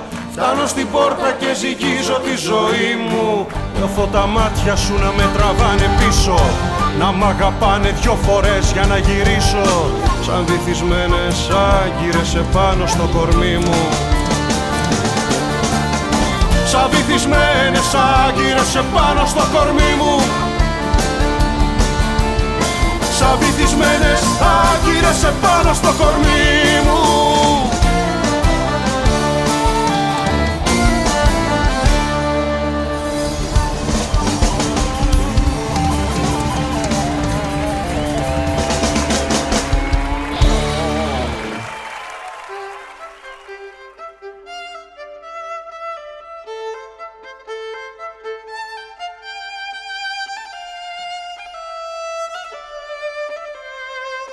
Ραδιομέρα. Η ανυπακοή στο ραδιόφωνο. Και επιστρέψαμε και Θωμάς σου είπα πριν για ένα θέμα το οποίο είναι γνωστό σε όλους και όντως αυτό το θέμα είναι δυστυχώς, ε, έγινε βασικά αυτό το περιστατικό και δεν είναι άλλο από ε, έναν μαθητή που στην ουσία πρέπει να το λέμε μαθήτρια γιατί ε, αυτοπροσδιορίζεται ως ε, τρανς. Ε, επομένως, αφού από τη στιγμή που κάποιος αυτοπροσδιορίζεται ως ε, μαθήτρια, εκείνη τη στιγμή δεν ε, υπάρχει αμφιβολία ε, για το φίλο του από την πλευρά ε, του μαθητή. Αλλά στο, στο Ήλιον, στο μουσικό σχολείο Ηλίου, Ηλίου είχαν διαφορετική άποψη ο καθηγητής. Και μάλιστα όταν είδε αυτόν τον μαθητή, ο οποίος είναι πρώτη γυμνασίου, ε, αυτό το Ναι, ναι, ναι, μικρό πρώτη παιδί, γυμνασίου. να φοράει ε, φούστα, του είπε χαρακτηριστικά είσαι η ντροπή της κοινωνίας. Ε, άρχισε να του φωνάζει και να τον προσβάλλει μπροστά στους μαθητέ του ε, και τον έκανε ρεζίλη. Ε, τον, πέταξε έξω από την τσα- τον πέταξε έξω από την τάξη, ε, τον έστειλε στη διεύθυνση και μετά ιδιοποιη- ιδιοποίησε τους γονείς του που αμέσως ζήτησαν να εξηγήσει τη συμπεριφορά του καθηγητή. Ε, μετά, ευτυχώς, τα κοινωνικά, ας πούμε, η κοινων- η κοινωνική αντίδραση των ε, φοιτητών ε, πήρε μπρος, των μαθητών πήρε μπρος και ε, θέλησαν με κάθε τρόπο να εκδηλώσουν την συμπαράστασή τους στον συμμαθητή τους. Επομένως, τι έκαναν, τα κορίτσια πήγαν με παντελόνια και γραβάτες και τα αγόρια με φούστες. Που σε ποιο συμπέρασμα μας καταλήγει; Καταλήγει ότι τα ρούχα δεν έχουν ε, φύλλο, όπως ε, και δεν υπάρχουν ας πούμε αντρικά ή γυναικεία χρώματα. Ε, ο καθένας έχει το δικαίωμα να φοράει ό,τι ρούχο θέλει, σε ό,τι χρώμα θέλει, σε όποιο ύψος, κοντό, μακρύ, φαρδί, στενό επιθυμεί. Και το ζήτημα ακριβώς άλλη μια φορά είναι ότι τελικά αυτό που ζητάμε εμείς και λέμε πολλές φορές να μπει το, σεξ- το μάθημα της σεξουαλικής διαπαιδαγώγησης, ας πούμε. Όχι στα όπως θέλει να το βάλει και Ραμέος, βέβαια. Ναι, προφανώς. στα σχολεία. Εμείς το λέμε για να προφυλάξουμε, για να, να αρχίσουμε να το συζητάμε αυτό στη μαθητική κοινότητα. Αλλά κάτι τέτοια παραδείγματα περι- περιστατικά από καθηγητές, πολλές φορές λες από μέσα σου και ποιος θα το κάνει αυτό το μάθημα; Αυτός ο καθηγητής. Δηλαδή, πολλές φορές ε, είναι τόσο βαθύ το πρόβλημα στο, σ- στα σχολεία, στην κοινωνία, Ναι. στις οικογένειες μέσα που χρειάζονται πιο ουσιαστικές ε, ε, Και πιο ουσιαστικά μέτρα και, παρεμβάσεις. και παρεμβάσεις για να, μπο- μια συνολική, για να υπάρξει μια ε, αλλαγή ας πούμε, στο εκπαιδευτικό σύστημα. Εγώ θεωρώ ότι πάρα πολύ σωστά έπαιξαν, έπραξαν οι μαθητές του, οι συμμαθητές του και στήριξαν τον, ε, τον φίλο τους. Ε, να δούμε βέβαια τώρα και ποια θα είναι η εξέλιξη της συγκεκριμένης υπόθεσης, γιατί από ό,τι διάβαζα υπάρχει αντίδραση από το Υπουργείο Διέτρεξαν Παιδείας. εδώ. Ναι, Ε, το θέμα είναι άλλο να σου πω κάτι μέρα, κάτι που με προβληματίζει.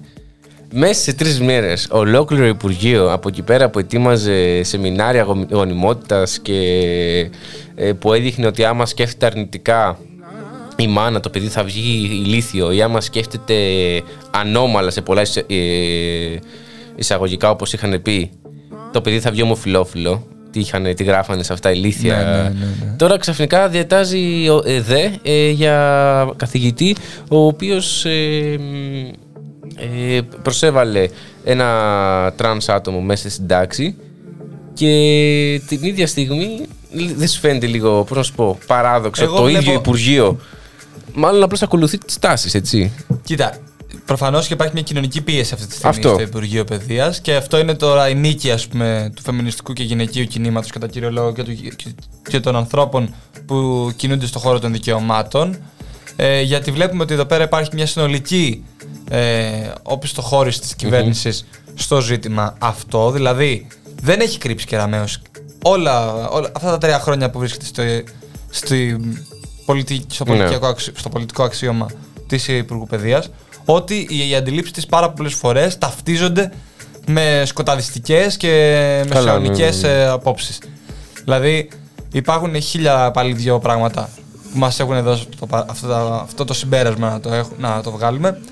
Από το βίντεο γονιμότητας που εσύ Ναι. λες και πολλά άλλα, αλλά στη συγκεκριμένη περίπτωση νομίζω ότι είναι τέτοια η πίεση, ο θυμός που υπάρχει για κάποια από αυτά τα πράγματα που, που έχει εξαγγείλει η κεραμεως κατά καιρούς και τώρα αναγκάζεται να μπει σε αυτή τη διαδικασία, στη διαδικασία και να ασκήσει την ε, ειδική ας πούμε, διάταξη ε, για να απαγγελθούν, εγκα- ε, να, να ερευνηθεί το συγκεκριμένο περιστατικό.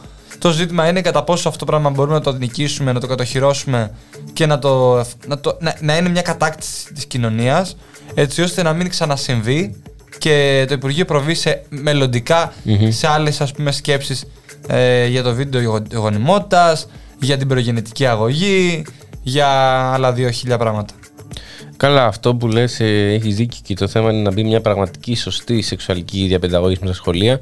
Ε, εγώ η εμπειρία που έχω από τη σεξουαλική διαπαιδαγώγηση στη σχολεία είναι ε, πρώτη φορά νομίζω στην πρώτη ηλικίου, όπου μας είχαν φέρει ένα σεξολόγο για σεμινάριο και ο σεξολόγος αυτός εγώ τον θεώρησα απαράδεκτο γιατί ξεκινάει να μας μιλάει για το ανδρικό σώμα ας πούμε για το... Ε, και μετά όταν ήρθε η ώρα να πάμε προς, τις, ε, προς το γυναικείο σώμα Ναι. ε, λέει παρακαλώ τα αγόρια να φύγουν από την αίθουσα γιατί είμαι σίγουρος ότι θα, ότι θα ακολουθήσει χαβαλές. Και εκεί πέρα εγώ και άλλα δύο παιδιά καθίσαμε και του λέμε όχι δεν θα φύγουμε, θέλουμε πραγματικά να μάθουμε γιατί μας ενδιαφέρει.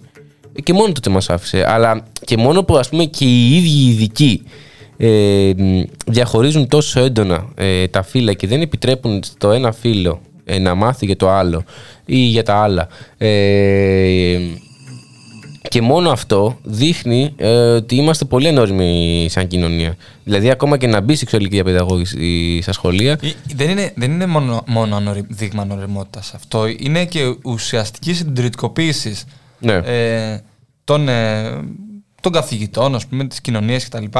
Τα οποία εξαιτίας όλων αυτών των ε, ζητημάτων πολιτικά που έχουν προκύψει τα τελευταία χρόνια έχει βγει στην επιφάνεια Ναι, ναι, ναι. όλο αυτό το, καρ, το καρκίνο, ας πούμε, η κα- η κακή διάθεση τη- των ανθρώπων. Ε, αποχαιρετούμε ε, για ένα μικρό πεντάλεπτο διάλειμμα με ένα τραγούδι. Το, το Και θα παίξουμε και διαφημίσεις. Για να παίξουμε και διαφημίσεις. Ε, το, το κρεοπολείο της γειτονιάς θα διαφημίσουμε. ε, και επιστρέφουμε πολύ γρήγορα.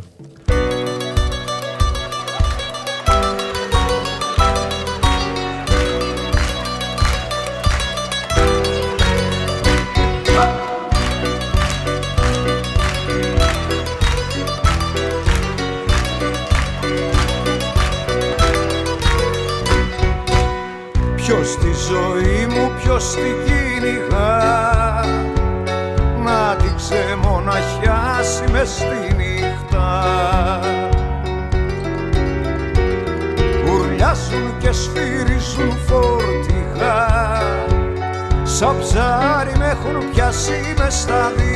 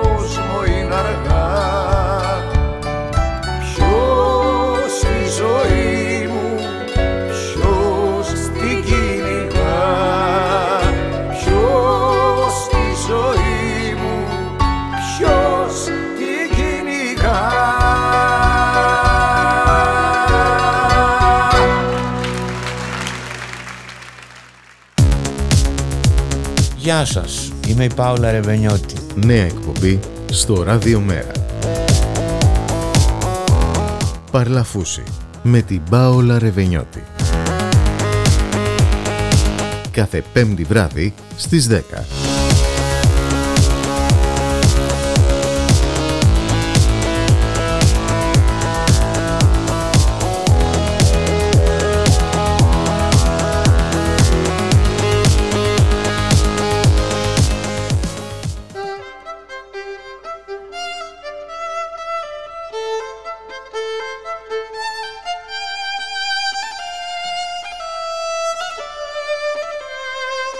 Ραδιομέρα. Η ανυπακοή στο ραδιόφωνο.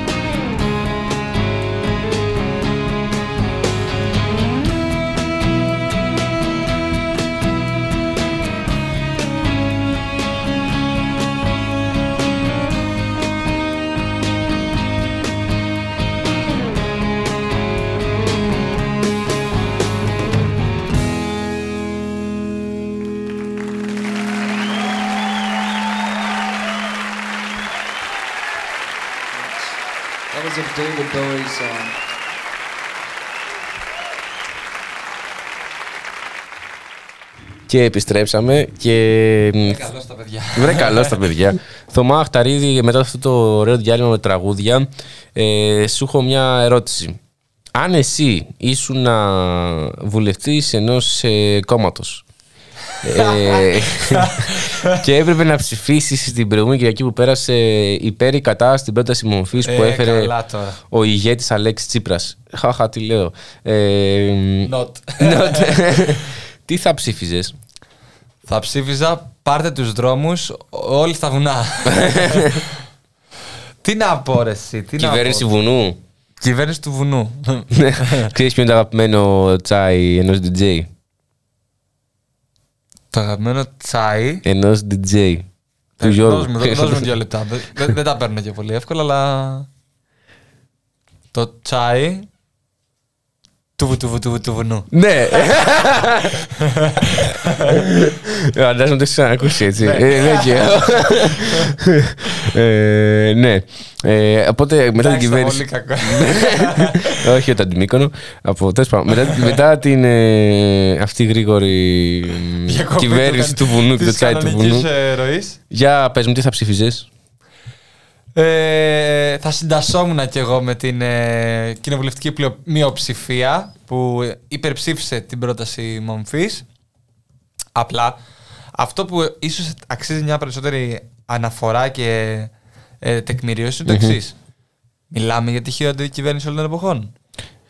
Θα μπορούσαμε Μετά την την, περι- μεταμολύτευση, μετά, την μεταπολ... Πού, μετά την μεταπολίτευση σίγουρα. Δεν πάμε να μιλήσουμε. Ε, Έφτιασε το μικρόφωνο αυτή τη στιγμή. COVID. Ε, σίγουρα έχει κάποια χαρακτηριστικά που ναι, πληρούν αυτό που εμείς θα λέγαμε τη χειρότερη κυβέρνηση όλων των εποχών. Σε ορισμένους τομείς σίγουρα δηλαδή. Ναι, Πρέπει να φύγει; πρέπει. Χθες. Τι θα έρθει αύριο; Νομίζω ότι εκεί θα έπρεπε να εστιάσουμε στο πώς θα φύγει. Σίγουρα στο πώς. Με, Με ποια, ελικόπτερο. με ποια μέσα. ε, υπάρχει ένα πολύ ωραίο σύνθημα. Που... ε, Ρίξτε το τώρα, μην αφήνεις του ακροατές και τις ακροάτρε. Τι να πω, τι να, το, Το σύνθημα. Μια νύχτα μαγική, σαν την Αργεντινή, να δούμε στο ελικόπτερο ποιος θα πρωτομπεί. λοιπόν, προφανώς και αυτή η κυβέρνηση είναι επικίνδυνη όσο παραμένει σε αυτή- στη θέση που, στις θέσεις που έχει. Αλλά εδώ υπάρχουν δύο ερωτήματα.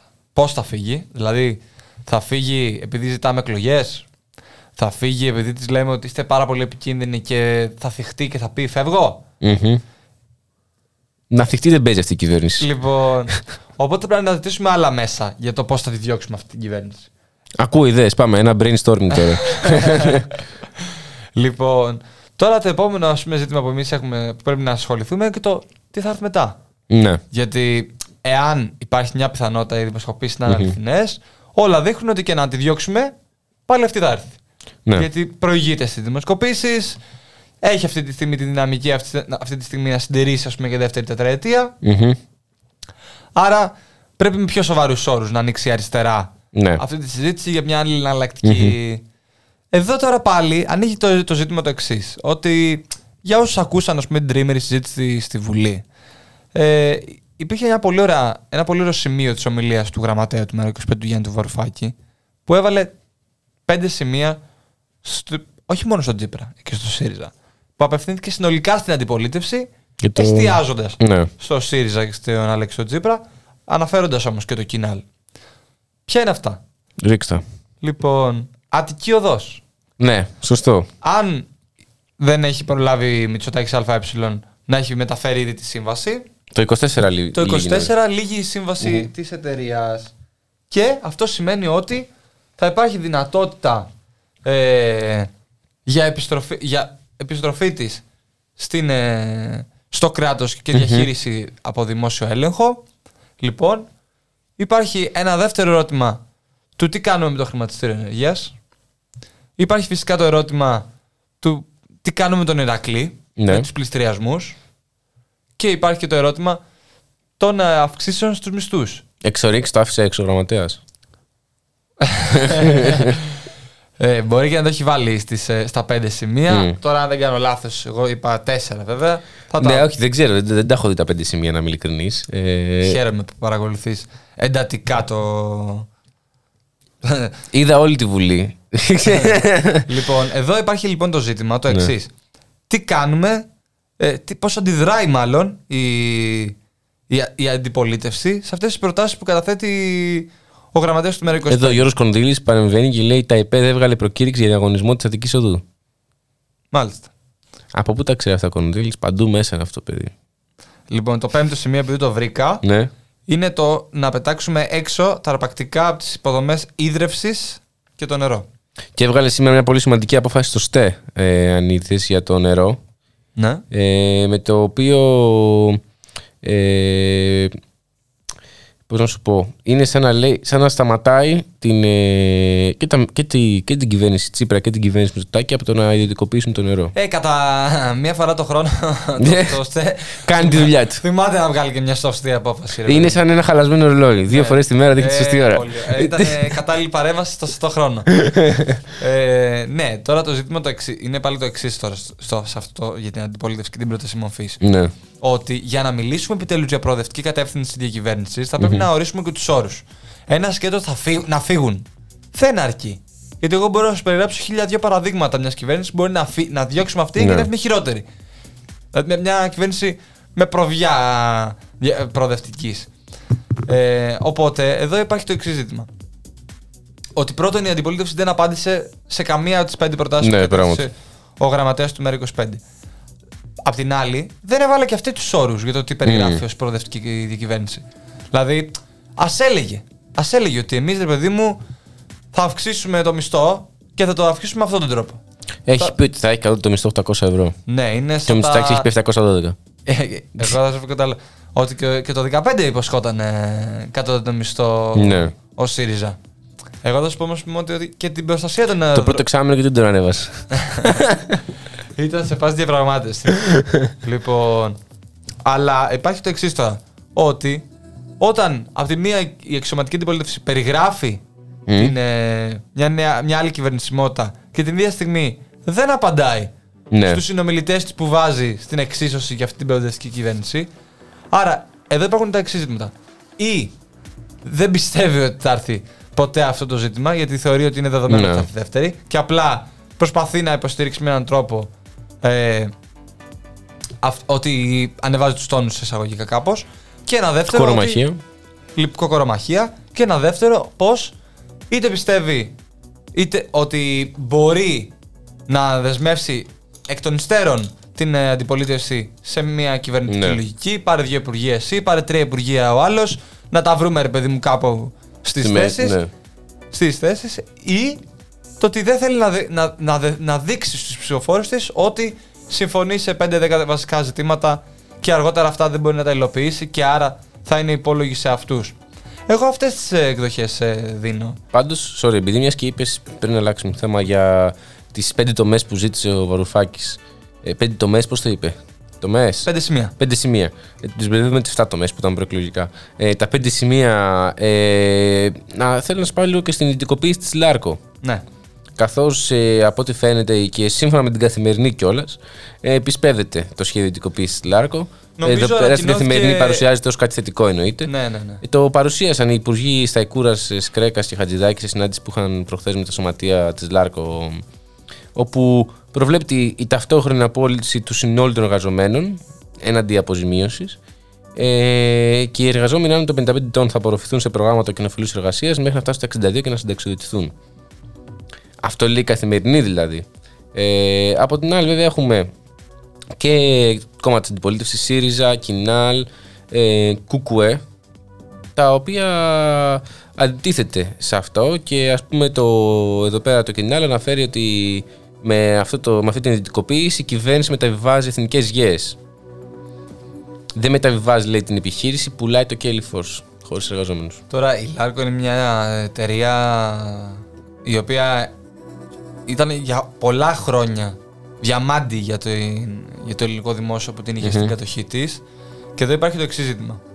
Ποιος άφησε τη Λάρκο να φτάσει σε αυτό το σημείο τη ουσιαστικά διάλυσης και χρεοκοπίας της, γιατί δεν μπήκε ποτέ στη διαδικασία καμία κυβέρνηση προηγούμενη σε μια φάση εκσυγχρονισμού της συγκεκριμένης Ναι. επιχείρησης και την αφήσανε να διαλυθεί. Γιατί αυτή τη στιγμή όντως η Λάρκο δεν έχει κέρδη. Ναι. Είναι ζη- ζημιογόνα. Αλλά εδώ ε, η συγκεκριμένη εταιρεία- ε, επιχείρηση απασχολεί 1.300 εργαζόμενους το οποίο αντικατοπτρίζεται στην κοινωνία σε οικογένειες και οικογένειες, σε παιδιά, σε παππούδες, σε νοικοκυριά. Οπότε δεν μπορείς από τη μία μέρα στην άλλη να πετάξεις στον δρόμο 1.300 ανθρώπους. Και μαζί με αυτό και τα σπίτια τους στον αέρα. Τους βλέπουν σαν βαρύδι τους εργαζομένους προς τις επενδύσεις τους, ίσως. Ε, φ- σίγουρα. Σίγουρα. Δηλαδή- Εδώ μας υπάρχει πάλι ένα ζήτημα. Μμ. Ότι υπάρχει η επιστολή του πρώην Υπουργού Οικονομικών του Ευκλήδου Τσακαλώτου στην Κομισιόν όταν τον πίεζε να, να λύσει το ζήτημα της Λάρκο που ενημερώνει την Κομισιόν ότι είναι σε φάση αναζήτηση επενδυτή. Α, από τότε. Άρα μπορεί ναι μεν τώρα να καταψήφισε την τροπολογία για τη Λάρκο του που έφερε ο, ο Χατζηδάκης την ίδια στιγμή όμως αυτή, αυτός Μμμ. η προηγούμενη διαχειριστική του φάση έδειχνε ότι και η- ο κυβέρνηση ΣΥΡΙΖΑ για λόγους χρόνου ίσως, Ναι. ε, για λόγους ότι δεν είχε τα κατάλληλα ε, μέσα, δεν έφερε τους επενδυτές που ας πούμε έφερε τώρα ο Χατζηδάκης. Επενδυτές τώρα. Μιλάμε για επενδυτές που απολύουν ας πούμε κόσμο. Κοράκια, μάλλον. Εμείς λοιπόν στο μέρα λέμε το εξής. Ότι η επιχείρηση Λάρκο είναι μια, ένα διαμάντι που θα μπορούσε να αξιοποιηθεί, θα έπρεπε να μπει σε μια διαδικα- διαδικασία εξυγχρονι- εξυγχρονισμού και να στηριχθούν ε, όλοι αυτοί οι εργαζόμενοι. Λοιπόν, Ε, νομίζω ότι αυτό ακριβώς που λες εκφράζουν και οι εργάτες στα αιτήματά τους, όπου ακριβώς λένε ε, χρονοδιάγραμμα επισκευής, εξυγχρονισμού, αύξησης της παραγωγής σε ένα ασφαλές περιβάλλον για τους εργαζόμενους, να διασφαλιστούν όλες τις θέσεις εργασίας και να διασφαλιστεί και η καταβολή ε, του μόχθου, όπως αναφέρουν, καθώς τους χρωστάνε, τους χρωστάνε χρήματα. ναι. Πολλά μάλλον από ό,τι φαίνεται. Ε, δηλαδή Τώρα και οι μιλάμε για ίδιοι, μια- παρόλο για που. μια επιχείρηση που είναι άκρος Ναι. ε, ανθυγιεινή και επιβλαβής για την υγεία, γιατί είναι σε Ναι. βαριά και ανθυγιεινά, χω- ε, πώς το λένε, σ- σημεία. Ναι, ναι, ναι. Και παρόλο που εργάζονται τις συνθήκες οι, οι, εργα, οι εργαζόμενοι, ε, ζητούν να μην κλείσει η επιχείρηση, σα ίσα απλώς να επισκευαστεί, να εξχρονιστεί και να γίνει αυτό που λες και εσύ μια επιχείρηση διαμάντη που μπορεί να γίνει. Ε, Εδώ είναι άλλη μια φορά το πώς η κυβέρνηση αδιαφορεί πραγματικά και να συνομιλήσει με τους κοινωνικούς φορείς και τους ε, μαζικούς ε, ε, χώρους ε, και σ- στους εργαζόμενους και επιλέγει τη λογική το ότι ό,τι δεν μπορεί να, σε ό,τι δεν μπορεί να επιβληθεί το απλά το διαλύει. Ναι, και αυτό δεν κάνει κακό μόνο στη Λάρκο, κάνει κακό και σε όλη την οικονομία, όπως μας είπες και εσύ πιο πριν, γιατί είναι 1100 οικογένειες από πίσω. 1.300 εργα- ε, σε- Ναι. εργαζόμενοι όχι μόνο από την περιοχή της ε, Φθιώτιδας, είναι άνθρωποι οι οποίοι έρχονται και από γύρω, από γύρω Ναι. περιοχές ή μεταναστεύσαν ας πούμε, για να πάνε στη συγκεκριμένη περιοχή και να έχουν εργασία. Είναι άλλο ένα πλήγμα και για την τοπική κοινωνία και για την ε, ελληνική βιομηχανία και για τη συνολική ελληνική πραγματικότητα και Ναι. οικονομία. Ε, από ό,τι φαίνεται όμως δεν θα σταματήσουν παρόλο που οργανώνουν και πορείες και συγκεντρώσεις ε, διαμαρτυρίας οι εργαζόμενοι. Δεν το βλέπω να. και μήνες τώρα έτσι, δηλαδή δεν είναι ότι. Είναι νομίζω Ναι. τουλάχιστον ένα μισή χρόνο Ναι, αυτό ναι, το ναι. πράγμα που συζητιέται. Είχε κάνει και πέρυσι επίσκεψη ο Βαρουφάκης, αν θυμάμαι καλά, στη Λάρκο. Ναι, Πρόπερση ναι, πότε έχει- ήταν; ε, και το μέρα έχει σκύψει πολλές φορές το ζήτημα. Ναι. Ναι. Λάρκο έχει καταθέσει και επίκαιρες ερωτήσεις πάρα πολλές φορές κοινοβουλευτικά. Έχουμε συνομιλήσει και με τους εργαζομένους τους και με τα σωματεία τους και στο χώρο, στη, στα, εργο- στα κεντρικά της ε, γραφεία και στη διοίκηση. Εντάξει, δυστυχώς πολλά από αυτά που λέμε ότι ναι, μεν χρειαζόνται οι αγώνες για Ναι. να κερδιθούν. Αλλά όταν ακριβώς έχεις μια τέτοια κυβέρνηση η οποία δεν ενδιαφέρεται στην πραγματικότητα Μμμ. για, την, ε, για, αυτό, για αυτού του είδους τα στρώματα που μάλλον σύμφωνα με την κυβέρνηση δεν έχουν ούτε καν αυτοκίνητο. λοιπόν, μόνο να, τα- να τους διαλύσει μπορεί. Ναι, πράγματι, έχεις δίκιο σε αυτό. Ε, και είπαμε να ακούσουμε ένα τραγούδι, να σχολιάσουμε και λίγο το θάνατο του πρώην Πρόεδρου της Δημοκρατίας, ε, ο οποίος ε, έχασε, ε, βασικά, ε, ναι, έχασε τη ζωή του σε ηλικία 93 ετών, ο Χρήστος Αρτζητάκης, ε, ο οποίος εκτός ότι ήταν πρόεδρος του, της Δημοκρατίας, νομίζω ο περισσότερος κόσμος τον θυμάται, καθώς είχε χειριστεί ως δικαστικός λειτουργός την υπόθεση δολοφονίας ε, Λαμπράκη το 1963 και είχε δώσει και σε μια συνέντευξή του Πουδαγό είχε δώσει ξεκάθαρα ε, το χαρακτήρα που χρειαζόταν καθώς είπε ότι ήταν ξεκάθαρα μια πολιτική δολοφονία και να γυρίσει να το πεις και αυτό το 1963 ε, δεν ήταν και ότι πιο εύκολο. Δημοσία δαπάνη του τη Δευτέρα 7 Φεβρουαρίου ε, και όλος ο πολιτικός κόσμος, είδαμε όλους τους πολιτικούς αρχηγούς να έχονται συλληπιτήρια στην ε, οικογένειά του. Ε, πάμε να ακούσουμε ένα τραγούδι και επιστρέφουμε.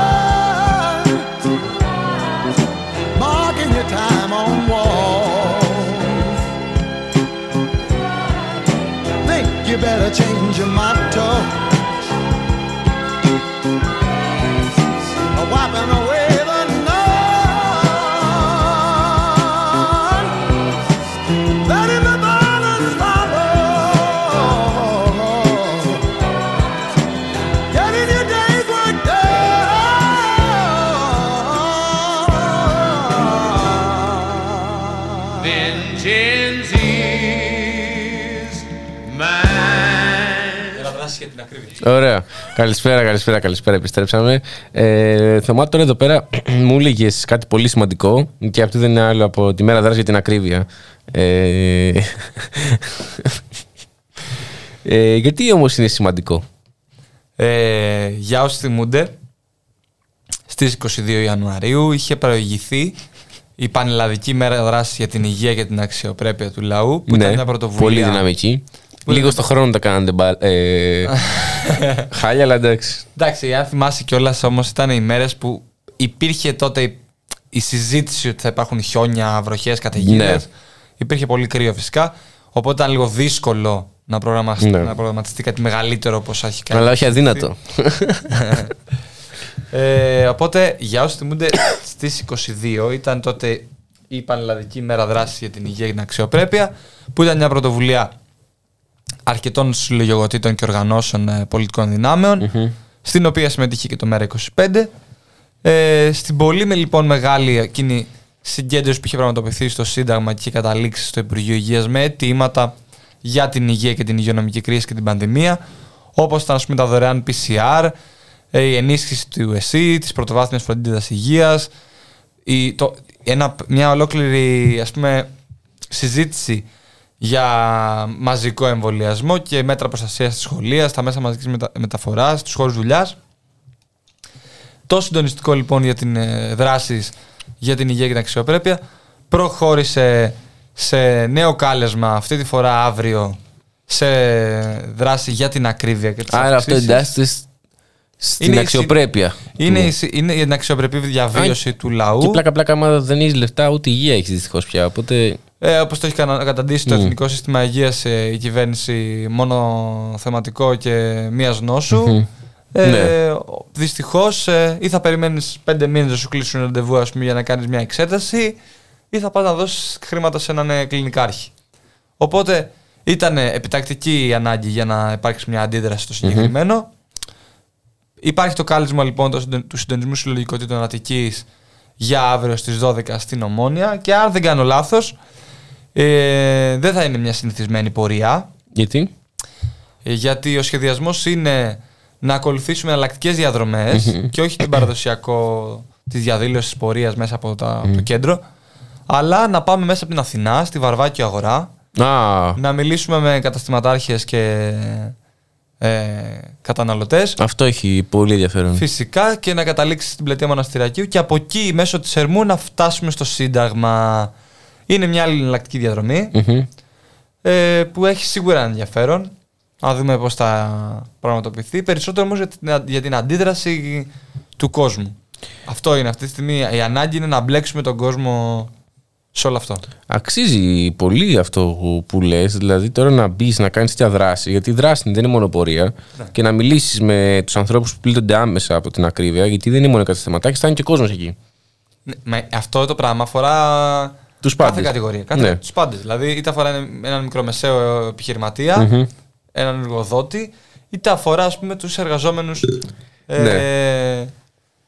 Λοιπόν, στο, ε, στη, τους καταναλωτές, λοιπόν, συνολικά τους, ε, ε, τους, πελ, τους πελάτες, ας πούμε, το- οι οποίοι αυτή τη στιγμή αδυνατούν να καλύψουν τις βασικές ανάγκες και τα έξοδά τους.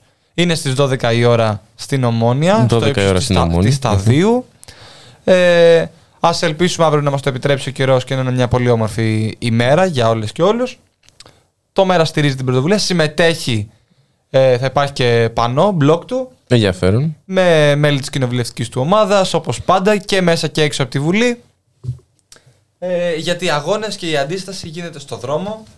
Ε, μόνο εκεί μπορούμε να προστατέψουμε τα δικαιώματά μας. Θα γκρεμίσει και το στούντιο Θωμά. Δεν πειράζει, Τόμας, είναι, θα το ξανά το φτιάξουμε. συνεπήρε το πάθος. Λοιπόν, αύριο θα είμαστε σίγουρα όλοι εκεί στις 12.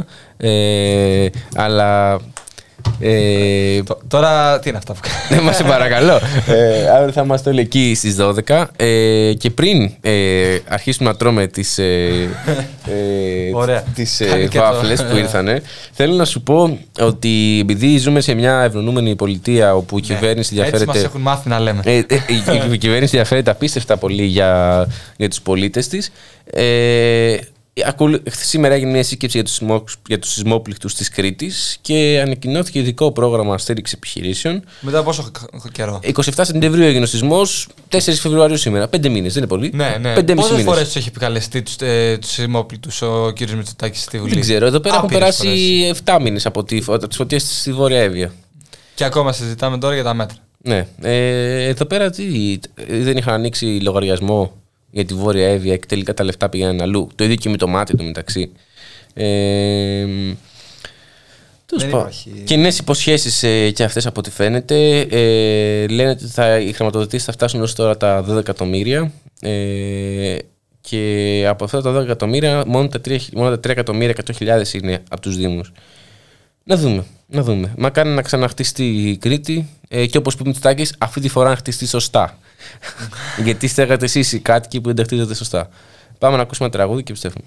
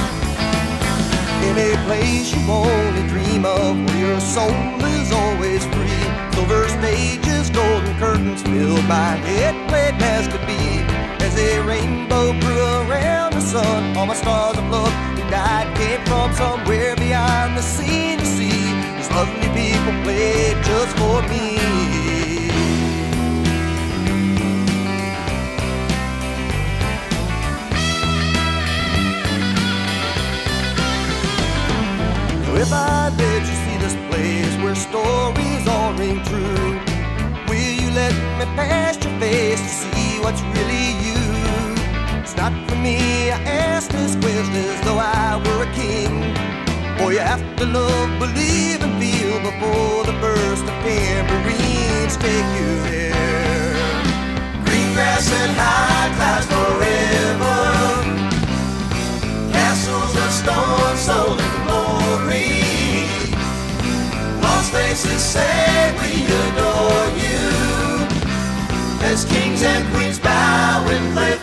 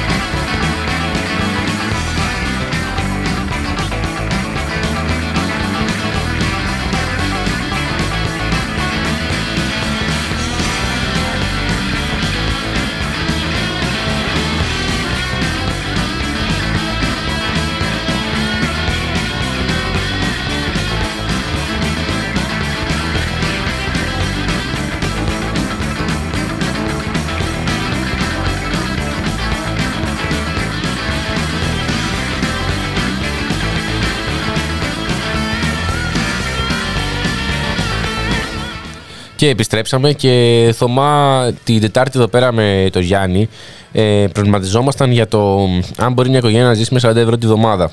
Γιατί σύμφωνα με την Ευγενία Μανολίου του 2014 μπορούσες. Όλα είναι θέμα προγραμματισμού και προπολογισμού. Κοίτα να δεις όμως που το 2014, την ίδια περίοδο, η... ο Άδωνης Γεωργιάδης έκανε τζίρο στην επιχείρησή του 7 εκατομμύρια. Ενώ ε, δέχτηκε ε, χρηματισμό από το Sky γύρω στα 300.000 ευρώ. 350.000 ευρώ. Αυτή είναι η λεγόμενη αδιευ... η υπόθεση Αδιευκρίνηση το ποσό είναι τα... Ναι, αδιευκρίνηση το ποσό. Το οποίο βγήκε ο Sky και προφανώς. Ε, μ, Διαχώρισε τη θέση του. όχι, διαχώρισε τη θέση του. Ξεκάθαρα το είπε. Τα είχαμε δώσει αυτά τα λεφτά, αλλά τα είχαμε δώσει στην Ευγενία Μανολίδου, η οποία τότε δεν διαχειριστεί τραπεζικό λογαριασμό, οπότε πήγα στον Άδωνη Γεωργιάδη. Μάλιστα. Εγώ θυμάμαι ότι για να προσβληθεί σε μια επιχείρηση δεν χρειάζεται αναγκαστικά τραπεζικό λογαριασμό. Ε, πάνω από ένα ορισμένο ποσό, οπωσδήποτε. Υποχρεωτικά η, μισθο... η μισθοδοσία καταβάλλεται. Οπότε λέει, η Ευγενία Μανολίδου που δούλευε και στο Μέγκα και στο, ε, και στο Sky, ε, πού άλλο, παντού έχει δουλέψει. Τόσο καιρό όλα τα λεφτά αυτά πήγαν στον Άδωνη απευθείας. Τι πατριαρχική οικογένεια θα είναι αυτή; Πάντως, εμένα με προβληματίζει λίγο το συγκεκριμένο. ναι. Δηλαδή, δεν από το κλασικό όπου υπάρχει καπνός υπάρχει και φωτιά. Πες το μη κλασικό. Αλλά πόσο διευκρινιστό ποστό μπορεί να είναι αυτό; Ε, τώρα, μιλάμε για μια επιχείρηση η οποία ε, δεν έχει καν. ε, Το μπήκα στο site της για τα βιβλία, η εκδόση Γεωργιάδη. Είναι ένα γελίο site, ε, λες και φτιάχτηκε πριν μια μέρα. Ναι. Ε, και αυτή η επιχείρηση έχει 7 εκατομμύρια τζίρο σε μια χρονιά. Εντάξει. Για ποιον ενδιαφέρει, να γράψετε εκδόσεις Άδωνη Γεωργιάδη. Άμα μπείτε στο Twitter της ε, Ελλήνων Παιδεία, πώς λέγεται; Ελλήνων- Ελληνική αγωγή. Ελληνική αγωγή. Ναι, συγγνώμη. Ελληνική αγωγή. Ε, Σας κατευθύνει άμεσα στο site του Άδωνη για να παραγγείλετε βιβλία. Τώρα θα μου πεις εσύ γιατί εγώ κάνω διαφήμιση του Άδωνη. Μετά Ε, το κρεβολίο της γειτονιάς. μετά το κρεμπολίο της γειτονιάς μας πλήρωσε και ο Άδωνης Γεωργιάδης. Ε, ναι, από ό,τι φαίνεται υπάρχει ένας ξεκάθαρος χρηματισμό αυτού του λαϊκού ανθρώπου, ο οποίος με τα καότητα λαϊκά στρώματα ανέβηκε στα ανώτατα ε, αστικά στρώματα. ε, ένας άνθρωπος ο οποίος προσπαθεί να. Ε, το, το ζήσει. Το πάλεψε, ρε παιδί μου. Το ζει λαϊκά, ρε παιδί μου. Το πάλεψε. Και εδώ πέρα ο Γκέ 40246 μας λέει με 40 ευρώ πέρναγαν τη βδομάδα, τα άλλα τα έβαλαν στην άκρη για μια ώρα ανάγκης. Απόλυτα λογικό. Και να σου πω κάτι, έτσι μαζεύτηκαν 70 εκατομμύρια, αν, μαζε, αν ζουν εδώ και 5.000 χρόνια. Ε, μ, εδώ πέρα ο Γκέ 4246, όχι, ο, ο Γκέ 46609. Εντάξει, ακόμα το έχουμε αυτό το πρόβλημα. Ότι δεν αλλάζουν τα ονόματά τους ε, ο κόσμος που γράφει στα σχόλια. Ε, ναι, μωρέ, εντάξει, δεν πήρα. Γκέ 46609 καλησπερίζει και λέει Ανά ελπίδας και παρηγοριά στις νεαρές φωνές σας. Ε, ο Κονδύλης Γιώργος ε, λέει: Η ελληνική αγωγή είναι ένα πλυντήριο. Ε, Σοβαρότατες κατηγορίες από τον Κονδύλη Γιώργο, ο οποίος για ακόμη μια φορά ε, δεν ξέρω, σαν το μακελιό είναι η εσκανή είδηση του Κονδύλη. ε, Κονδύλη, πότε θα μας ξαναδεί εκπομπή; Ε, εμ, Οπότε, Θωμά, από ό,τι φαίνεται, ένας άνθρωπος ο οποίος έχει διατελέσει υπουργός υγείας, ανάπτυξης, ε, έχει μια επιχείρηση η οποία το 2013-2014 είχε 0 ε, ευρώ κέρδη, αλλά ένας άνθρωπος μιας χρεοκοπημένη επιχείρησης είναι άξιος για υπουργός ανάπτυξης. Έτσι λειτουργεί στην Ελλάδα. Ε, Εκτός αν ρε παιδί μου έχεις γνωστό, τότε παίρνεις και υπουργείο. Ε, μ, εσένα σου φαίνεται φυσιολογικό 7 εκατομμύρια στον τραπεζικό λογαριασμό; Εγώ δεν μπορώ να μπω στη διαδικασία να σχολιάσω τώρα τα, τις, ε, Γιατί δεν θες; ε, τις επενδυτικές ε, δουλειές του Υπουργού Ανάπτυξης. Ε, σίγουρα είναι πάλι ένα ζήτημα το οποίο πρέπει να διερευνηθεί. Μα είναι Βέβαια- ζήτημα δημοκρατίας αυτό τώρα, εντάξει. Δηλαδή, Ναι, βέβαια, από τη στιγμή που λέμε να, διευρυ- να διερευνηθεί ε, και έχουμε αυτό το δικαστικό και νομοθετικό σύστημα Ναι. όπως είναι με τις πλάτες που έχει η κυβέρνηση μέσα σε αυτό, δεν ξέρουμε αν πρέπει να το εμπιστευτούμε. Σε κάθε περίπτωση, εγώ θα καταλήξω πάλι σε αυτό που παραδοσιακά λέω, ότι όταν κάτι σε ενοχλεί, κάνεις κάτι για να σταματήσει να σε ενοχλεί. Και Ναι. άρα, αν μας ενοχλεί κάτι στην κυβέρνηση, θα πρέπει να κάνουμε κάτι για να διώξουμε την κυβέρνηση. Ε, Θωμά, να σου πω ότι ο Γκέσα 612 λέει ότι κρατάμε συντροφιά στι καραντίνε μας. Από ό,τι φαίνεται, μάλλον έχει κολλήσει κορονοϊό. Ε, Ορίστε, είμαστε μια εξαιρετική παρα- παρέα για όσους βρισκόνται σπίτι τους. με καραντίνα. Ε, δεν έχω καραντίνα. ακούσει χειρότερη προσβολή αυτή τη στιγμή. Βαριούνται Καλό- τόσο καλό- πολύ. καλό είναι αυτό, Όχι, καλό εντάξει. Έτσι κι αλλιώς η εκπομπή αυτή ξεκίνησε εν μέσω καραντίνας, όταν ήμασταν όλοι καραντίνα, τότε που είχαμε μόνο τεσσί- Συμπληρώσατε ένα χρόνο με αυτή την εκπομπή. Έχουμε κλείσει. Νομίζω 5 Μαρτίου είναι ο ένας χρόνος. το- Όχι, όχι. Νομίζω σίγουρα Φλεβάρι. Φλεβάρι είναι. Πάντως τα γενέθλια του ραδιοφώνου είναι 15 Ιανουαρίου, πέρασαν. Ε, τι γιορτάζουμε τώρα εγώ με το θωμά εδώ πέρα με δύο βάφλες. ε, Σβήσαμε και κεράκια. Ζήσαμε και κεράκια. Ε, ναι, επομένως. Ε, Μπορεί να έχεις και δίκιο. Μπορώ να φτύστα. φτύστα, φτύστα. ε, Επομένως, εκτός από τα ε, προβλήματα βιοπορισμού του Αδόνιδος Σπυρίδωνος ε, Γεωργι- Γεωργιάδη, ε, μ, έχουμε και άλλα προβλήματα τα οποία δεν είναι άλλα από το θάνατο του, της φάλαινας ε, στα ελληνικά νερά. Ε, μ, Θωμά, δεν ξέρω αν είδες πώς παρουσιάστηκε τα ΜΜΕ η, μ, ε, ο θάνατος αυτής της φάλαινας, ε, του Ζηφιού, αν νομίζω να το λέω καλά. Ζωφιού. Ζωφιού, ναι, ε, B for dyslexia, ε, του Ζωφιού. Ε, αλλά μ, ε, μ, παρουσιάστηκε ότι σκοτώθηκε από προπέλα πιθανώς ενός σκάφου, ενός αλληλευτικού σκάφους. Ενώ στην πραγματικότητα δεν ισχύει αυτό. Σύμφωνα με καταγγελία του κ. Αρσένη και με στη Βουλή, οι σεισμικές ε, έρευνες που κάνει η ελληνική κυβέρνηση χρησιμοποιώντας ε, δονήσεις οι οποίες ξεπερνούν τα 250 γίγκα, δεν ξέρω ποια είναι η μονάδα, ε, Ναι. gigahertz νομίζω, ε, καταστρέφουν οτιδήποτε Οι θαλάσσιο σεισμικές δονήσεις πραγματοποιούνται μετά από έρευνες Ναι. για πετρέλαια. Για πετρέλαια, ναι, ναι, ναι. Ε, ναι, συγγνώμη, ξέχασα να το αναφέρω αυτό. Δεν Έχει πειράζει, πολύ σημαντικό. Ναι, για πετρέλαια ε, 250 GHz και κανονικά τα θηλαστικά, ε, τα θαλάσσια θηλαστικά όπως είναι οι φάλαινες, τα δελφίνια, ο ζωφιός και αυτά ε, αντέχουν μέχρι ε, 230 ε, GHz. Λέει στα 230 Ουσιαστικά καταστρέφουν το, το σπίτι τους. το, ναι, έως τα 230 το εσωτερικό τους εκρήγνεται. Δηλαδή είναι και, θρησκευτικός- και φρικαστικός ο θάνατος. Επομένως, ε, αυτό το. Πώς το είπαμε το θηλαστικό; Ο Ζωφιός. Ο Ζωφιός, ο οποίος ξεβράστηκε στην αρχή στον Άλυμο και έπειτα κατέληξε στη Σαλαμίνα. Και μ, ο Αμυράς, ο υπουργός, υφυπουργός περιβάλλοντος, ε, πήγε εκεί πέρα μαζί με το επιτελείο της κυβέρνησης και το έπαιζαν θλιμμένοι. Στην πράξη, οι ίδιοι ευθύνονται για το θάνατο αυτού του θηλαστικού. Το οποίο ενώ έγιναν τεράστιες προσπάθειες για να μπορέσει να επιβιώσει, δεν τα κατάφερε. Εμένα αυτό που μου φάνηκε περίεργο είναι ότι έσκασε ο γιατρός από, το Αττική- από το Αττικό Πάρκο. Ε, του έβαλε μ, εκεί πέρα κάποιες ουσίες και ορούς και αυτά. Και μετά δεν το κράτησε. Το ξαναέστειλαν πάλι σε βάθος. Για να... Γιατί αυτό λέει ζει σε βάθος άνω των 2.500 μέτρων. Ε, για να τραφεί. Το είχα διαβάσει και εγώ αυτό ότι το, ανα- το ανοίξαν ας πούμε, στα, στα ανοιχτά της Ναι. θάλασσας. Βέβαια εντοπίστηκε λίγο, και- λίγη ώρα μετά στη Σαλαμίνα σχεδόν Ναι. και μετά από λίγη ώρα κατέληξε. Είναι δυστυχώς αυτό το ζήτημα ότι ο, όπως ακριβώς ε, καταστρέφουν τις ανθρώπινες ε, ζωές έτσι ακριβώς παρεμβαίνουν και στο, στο αν δεν κάνω λάθος τον όρο στην, ε, στο, στον οικόσιτο περι, ε, χώρο των, ε, των Το, ζώων. το ζώο, όταν κάνεις σεισμικές δονήσει για να βρεις πετρέλαιο.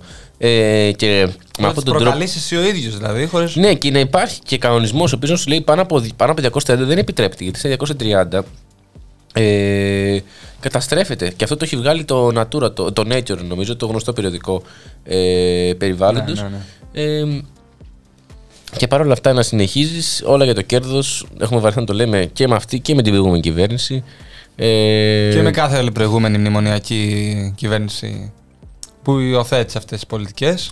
Πράγματι. Και ενώ βλέπουμε ότι για τους ε, ίδιους λόγους που ας πούμε κάθονται και ψάχνουν πετρέλαια ε, ή προγραμματίζουν εξορίξει για πετρέλαιο, έρχεται η Αμερική και το State Department και βγάζει ότι ε, είναι ασύμφορος ο EastMed και δεν θα γίνει.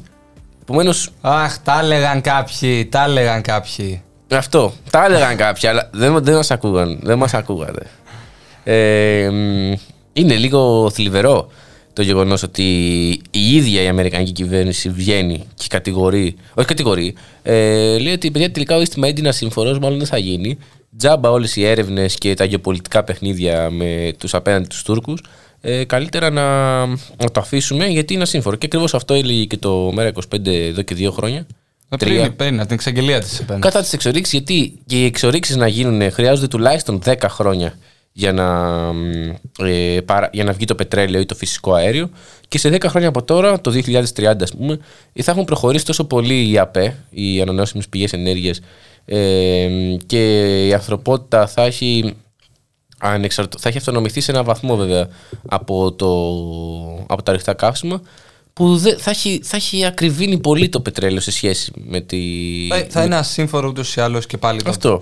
Θα είναι ασύμφορο. Επομένως, γιατί να βάλεις σε κίνδυνο και τον τουρισμό σου με ένα ε, ατύχημα από έναν αγωγό, γιατί άμα σκάσει ένας αγωγός, Ναι, ναι, ναι. οι συνέπειες που θα έχουμε μέχρι και, μέχρι και στη Σαλαμίνα δηλαδή, ε, θα είναι καταστροφικές και για τη βιοπικιλότητα και για, το, και για τον τουρισμό.